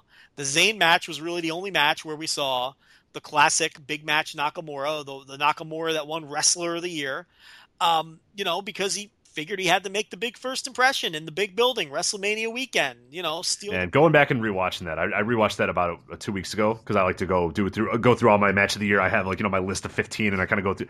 I, I I should not have watched that because then watching that and then watching these, I was like, oh man, like you could do this, you could do, you could be great, but I get it. He doesn't really need to. Like I, you know, he doesn't need to be. And great. It's not he, that he's been bad. The matches aren't bad. Like his performances aren't bad. But he doesn't. He hasn't taken it to that next level. He hasn't taken it right. to that Kota, like the Kota Ibushi matches where he went to the next level. Uh, and I think that N X T needs that, and I think N X T prides itself on that, and that's what kind of worries me about whatever N X T is becoming. Is I think it prides itself on that being these spectacular matches. These guys giving it their all. Like you didn't, you didn't see a Sami Zayn half-ass a main event. You didn't see a, a Neville half-ass a main event. You didn't see a Kevin O. You know what I mean? Like those guys were hungry. And that was the thing that they always were really great about doing in N X T is getting these hungry guys, getting these guys that wanted to prove something. Now you got a guy like a Nakamura who's not proving anything by being in N X T. He's going, oh, great, I don't have to do all that much. Perfect. I, listen. And to me, I have a I have a real issue with that because that's the fe- – I mean, that that's going to be Bobby Roode too. Bobby Roode goes, oh, great theme music. Sweet. I'm good to go. Like that guy's not – Bobby Roode's not going to bust his ass. Nakamura's not going to bust his ass. And and I'm not blaming these guys. They shouldn't bust their ass at their ages. But that's the difference between young and hungry – and old and, you know, comfortable. They've N X T has gotten really good at getting old and comfortable these days and not the young and hungry anymore. And that's that's an issue. Excellent point. And I mean, I think that uh, in Nakamura's case, I'm going to stand by what I said a few weeks ago, even though a lot of people disagreed with me. I just I don't I don't think he's motivated. I think it's just too easy for him. And I think that plays into it. And I really don't think that he came here to fuck around in N X T. I think he expected to be on the main roster by now. I think he expected to give it a go being one of the truly top stars in the world and the top, com- top company in the world. And I do not think he's motivated by working in N X T. And I think it's showing in his work. I think that's why he's doing the, the least amount possible to ensure that he continues to stay over. And um, I think that we would see a shakeup in the quality of his output if he were promoted. Not every week on Raw and this and that, but when he had big pay-per-view matches or if he had a Raw main event or something, I think you'd see more effort out of him. I, I think he feels probably that he's above this. And and I don't... I don't. He's not wrong. he's not wrong. He isn't think, wrong. But... He's absolutely not wrong. And I think that he... Uh, there's there's no motivation there. He was uh, just handed this mantle as the top star as soon as he got there, and he... And, and he feels like he's secondary. I mean, Rich, this is why he left New Japan, because he got passed by. You know what I mean? It's like, you know, it's he saw the writing on the wall. They have this Okada kid, and I'm not even the top guy in my unit anymore. So maybe I need to give this W W E thing a go. And here he is in W W E, and he's on the secondary brand. It's like it's like rewriting history. I mean, I I just get the sense that the man isn't motivated. Uh, any other N X T notes or takes that you've had lately from the T V? No, I mean, they're going to have the four-way next week um, to establish the uh, new number one contender. Obviously, Bobby Roode is... I haven't seen the taping results. I assume he wins the match. Oh, sorry. I did a spoiler earlier. But yeah. Uh, yeah, so he does, he does win the match. Yeah, sorry. So yeah, sorry. It's Roderick Strong. I mean, you you knew. I mean, come on. It wasn't really a... Yeah, I mean, I don't I don't read spoilers. I don't care. Look, it, it's, it gets spoiled, whatever. I don't whine about it. I try to stay away, but I'm also realistic. Um, But I mean, you didn't really need split. You, you kind of knew they were going this direction, and you know, from from the jump. But yeah, I mean, N X T's been okay. I think people bang on it a little too hard. It hasn't been a great T V show or anything like that. It's been a it's been a good little studio show. You know, it's... they're in a weird transition period right now, and I think a lot of it. You see it in the women too. Like, there's not really any women that are really standing out. You got you know you know Athena, Amber Moon, or whatever, who, who's starting to get there, and she's kind of heating up a little bit. So so that's nice. But by and large, they're they're just in a weird transition period right now. We got Joe potentially on his way out. You got a bunch of new guys coming in, but they're not really like the super dynamic new guys. I mean, Roderick Strong's great to have, and you know, and, uh, uh, Biff Busick. What the hell's his new name? Orny Lornick, or you know, what I mean, like these guys are good, but it's like there's just something missing about the dynamic that N X T was before, and I think they're going to have to really hone in on what that was, and and if they want to be that, or if they don't want to be that anymore. Because I think maybe we just, as I said at the top of the segment, maybe we just need to adjust what we think N X T is. It's not, you know, what it was three years ago. It's now a touring brand that that's kind of its own little third brand on the W W E Network thing. You know what I mean? Like, it's not necessarily, it's not developmental anymore, and it's not necessarily maybe dynamic. I don't know. I don't know the right words to do, but I or, or say, but it's just, it's in a very weird transition period right now. I don't think it's bad, but it's it's different than it used to be. Speaking of the women, Daria Baronato is the star, not Athena. Uh, I agree. I yeah, go, she's awesome. I will go on record with that. Um, the uh, the uh, Peyton Royce and uh, Billie Kay are, are pretty terrible. I, I'm sorry. I, I know a lot of people like them. I, I think they're pretty horrendous. I wouldn't go so. as far as terrible, but they're certainly not clicking like you they're would like them. They're going to get passed to. up very quickly, and when they're never heard from, they'll it'll be, you know what I mean? Like, they're going to get passed up, and, and a new crop's going to come in, and they're going to be, you know, blips on the on the, the radar of, of or the blips on the, you know, on the map of, of N X T. I just don't think they're going to be a big deal I, at any point. I think this Daria Baronato has the it factor. Um, What's different? She looks different. She wrestles different. She she she, she looks like a badass too. You don't get that. You don't get the badass woman. She looks ever like a badass, and she owns the gimmick, and she she's she's believable because it's not a gimmick. That's the best. You know, and she's ding dong. And, like and she's be- that's and her. She's like, believable, and yeah. she's the one that needs to beat Asuka because it's it's someone else. It, it is a great story. It's someone else who will hit Asuka in the mouth and not be afraid of her, and not be intimidated by her. She, she, I think it'll be a mistake if Ember Moon is the one to take down Asuka and not Daria. Ember Moon should be Asuka's next feud to kill some time while they get Daria ready in the ring, because she's green as hell. Get that girl ready. My idea was sign Mickie James and have her wrestle Daria every single night on the Florida Loop, to get that, that girl ready, because she has a presence and a credibility and a believability about her where she, we talk about it with guys like we, we've been talking about it with Futa Nakamura, right? Ben Kay. We talked about it with Higuchi and D D T, right? To me, she has that kind of jump off the screen presence yeah. that nobody else, that none of the other women in N X T have right now. None of them. She has it. I think she could be a big star if the ring work catches up with the pre- – because she – man, does she own that gimmick. I cannot take my eyes off of her when she's on the screen. And it's it's and it's co- it's a contemporary gimmick. You know what I mean? She's a fighter. It's an M M A thing. The way she braids the hair like an M M A – the whole thing just works. And it's no bullshit. It's no fluff. It's no extra nonsense. She's no nonsense. She is the perfect person to take down Asuka, and I think she has a mountain of upside that Ember Moon does not have. And my fear is that they're going to pick the wrong one. Ember Moon's more experienced, and all those years on the indies, I get it. And I, I, I have nothing against her. I don't think she's a star, though. I think Daria is a potential star. I mean star. I'm talking Charlotte level. I think that that girl has it. It's very early in the development. This sounds a lot like the Ben Kay conversation, doesn't it? It does, yeah. It really does, because they're so early in their development that you never know what's going to happen, and we're really projecting outward because they may never develop as workers, or they may just lose it at some point, or you never know. But man, that is the person in N X T, really more than any of the men too. She's the one that jumps off the screen for me with the current crop of people that they have on T V.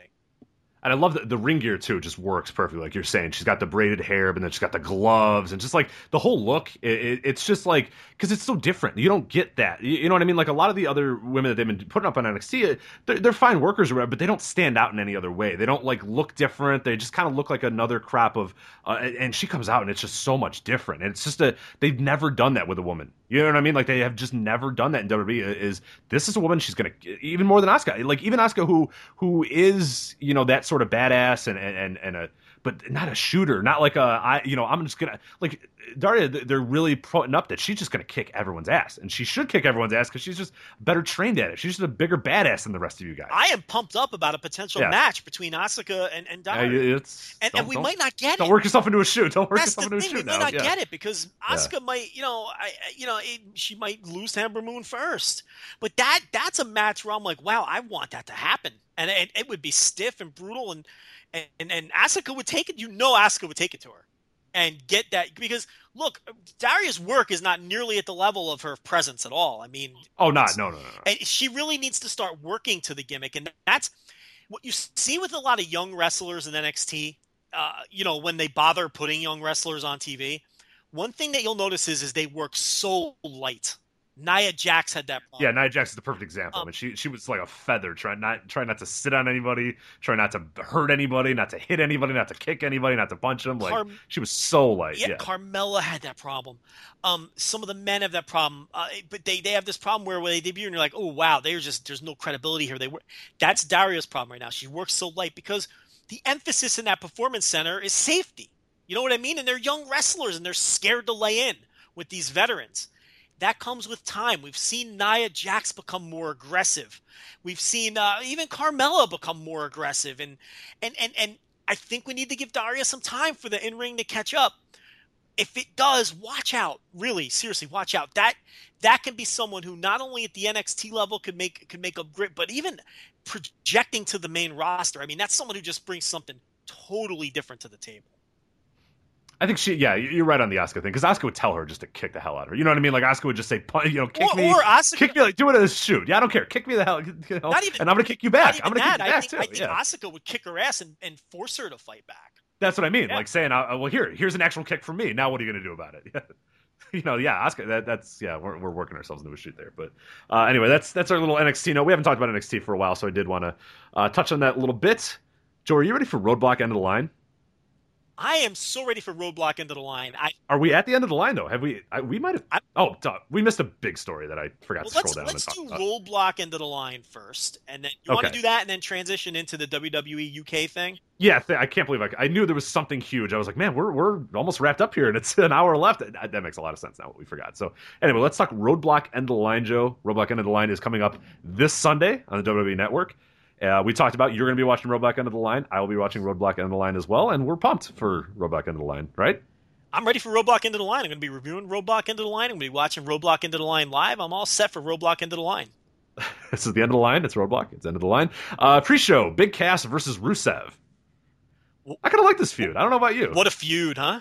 It's pretty solid. I like it. I li- What I like most about it is they finally realize that Enzo probably shouldn't be a wrestler anymore because he's going to kill himself first because he's just not very good at it. So having to be the mouthpiece for Big Cass and seeing how the Big Cass thing works, you know, I don't know how the Big Cass thing is going to work as, as a single, but I, you know, I, I, I'm a little bit more pumped to see that than them as a team anymore because I, I really just don't think Enzo can go in the ring. And I, and I think he and the company knows it. Um, and, and this is a good first step in him becoming kind of the mouthpiece for Big Cass instead of a wrestler. Enzo brings a lot to the table. None of it is between the bells. No. Um, Big Cass is a guy that even when he was green as grass in N X T, I saw a little something there. Um, you know, you know what? He reminds me of a young Lance Hoyt in so many ways. Body type, um, the same stage of development, you know, when Lance Hoyt was coming, you know, coming through T N A ten, eleven, twelve years ago. Um, I don't know if he'll develop into that uh, caliber of worker. Lance Hoyt was kind of a late bloomer, right? It's like he kind of came out of nowhere. After that, after he got cut from W W E in two thousand eleven, where he had some, you know, under the radar, he was sort of starting to come in into his own as a worker, but then he really exploded when he went to Japan. You know, these bigger guys, sometimes they're late bloomers. Uh, but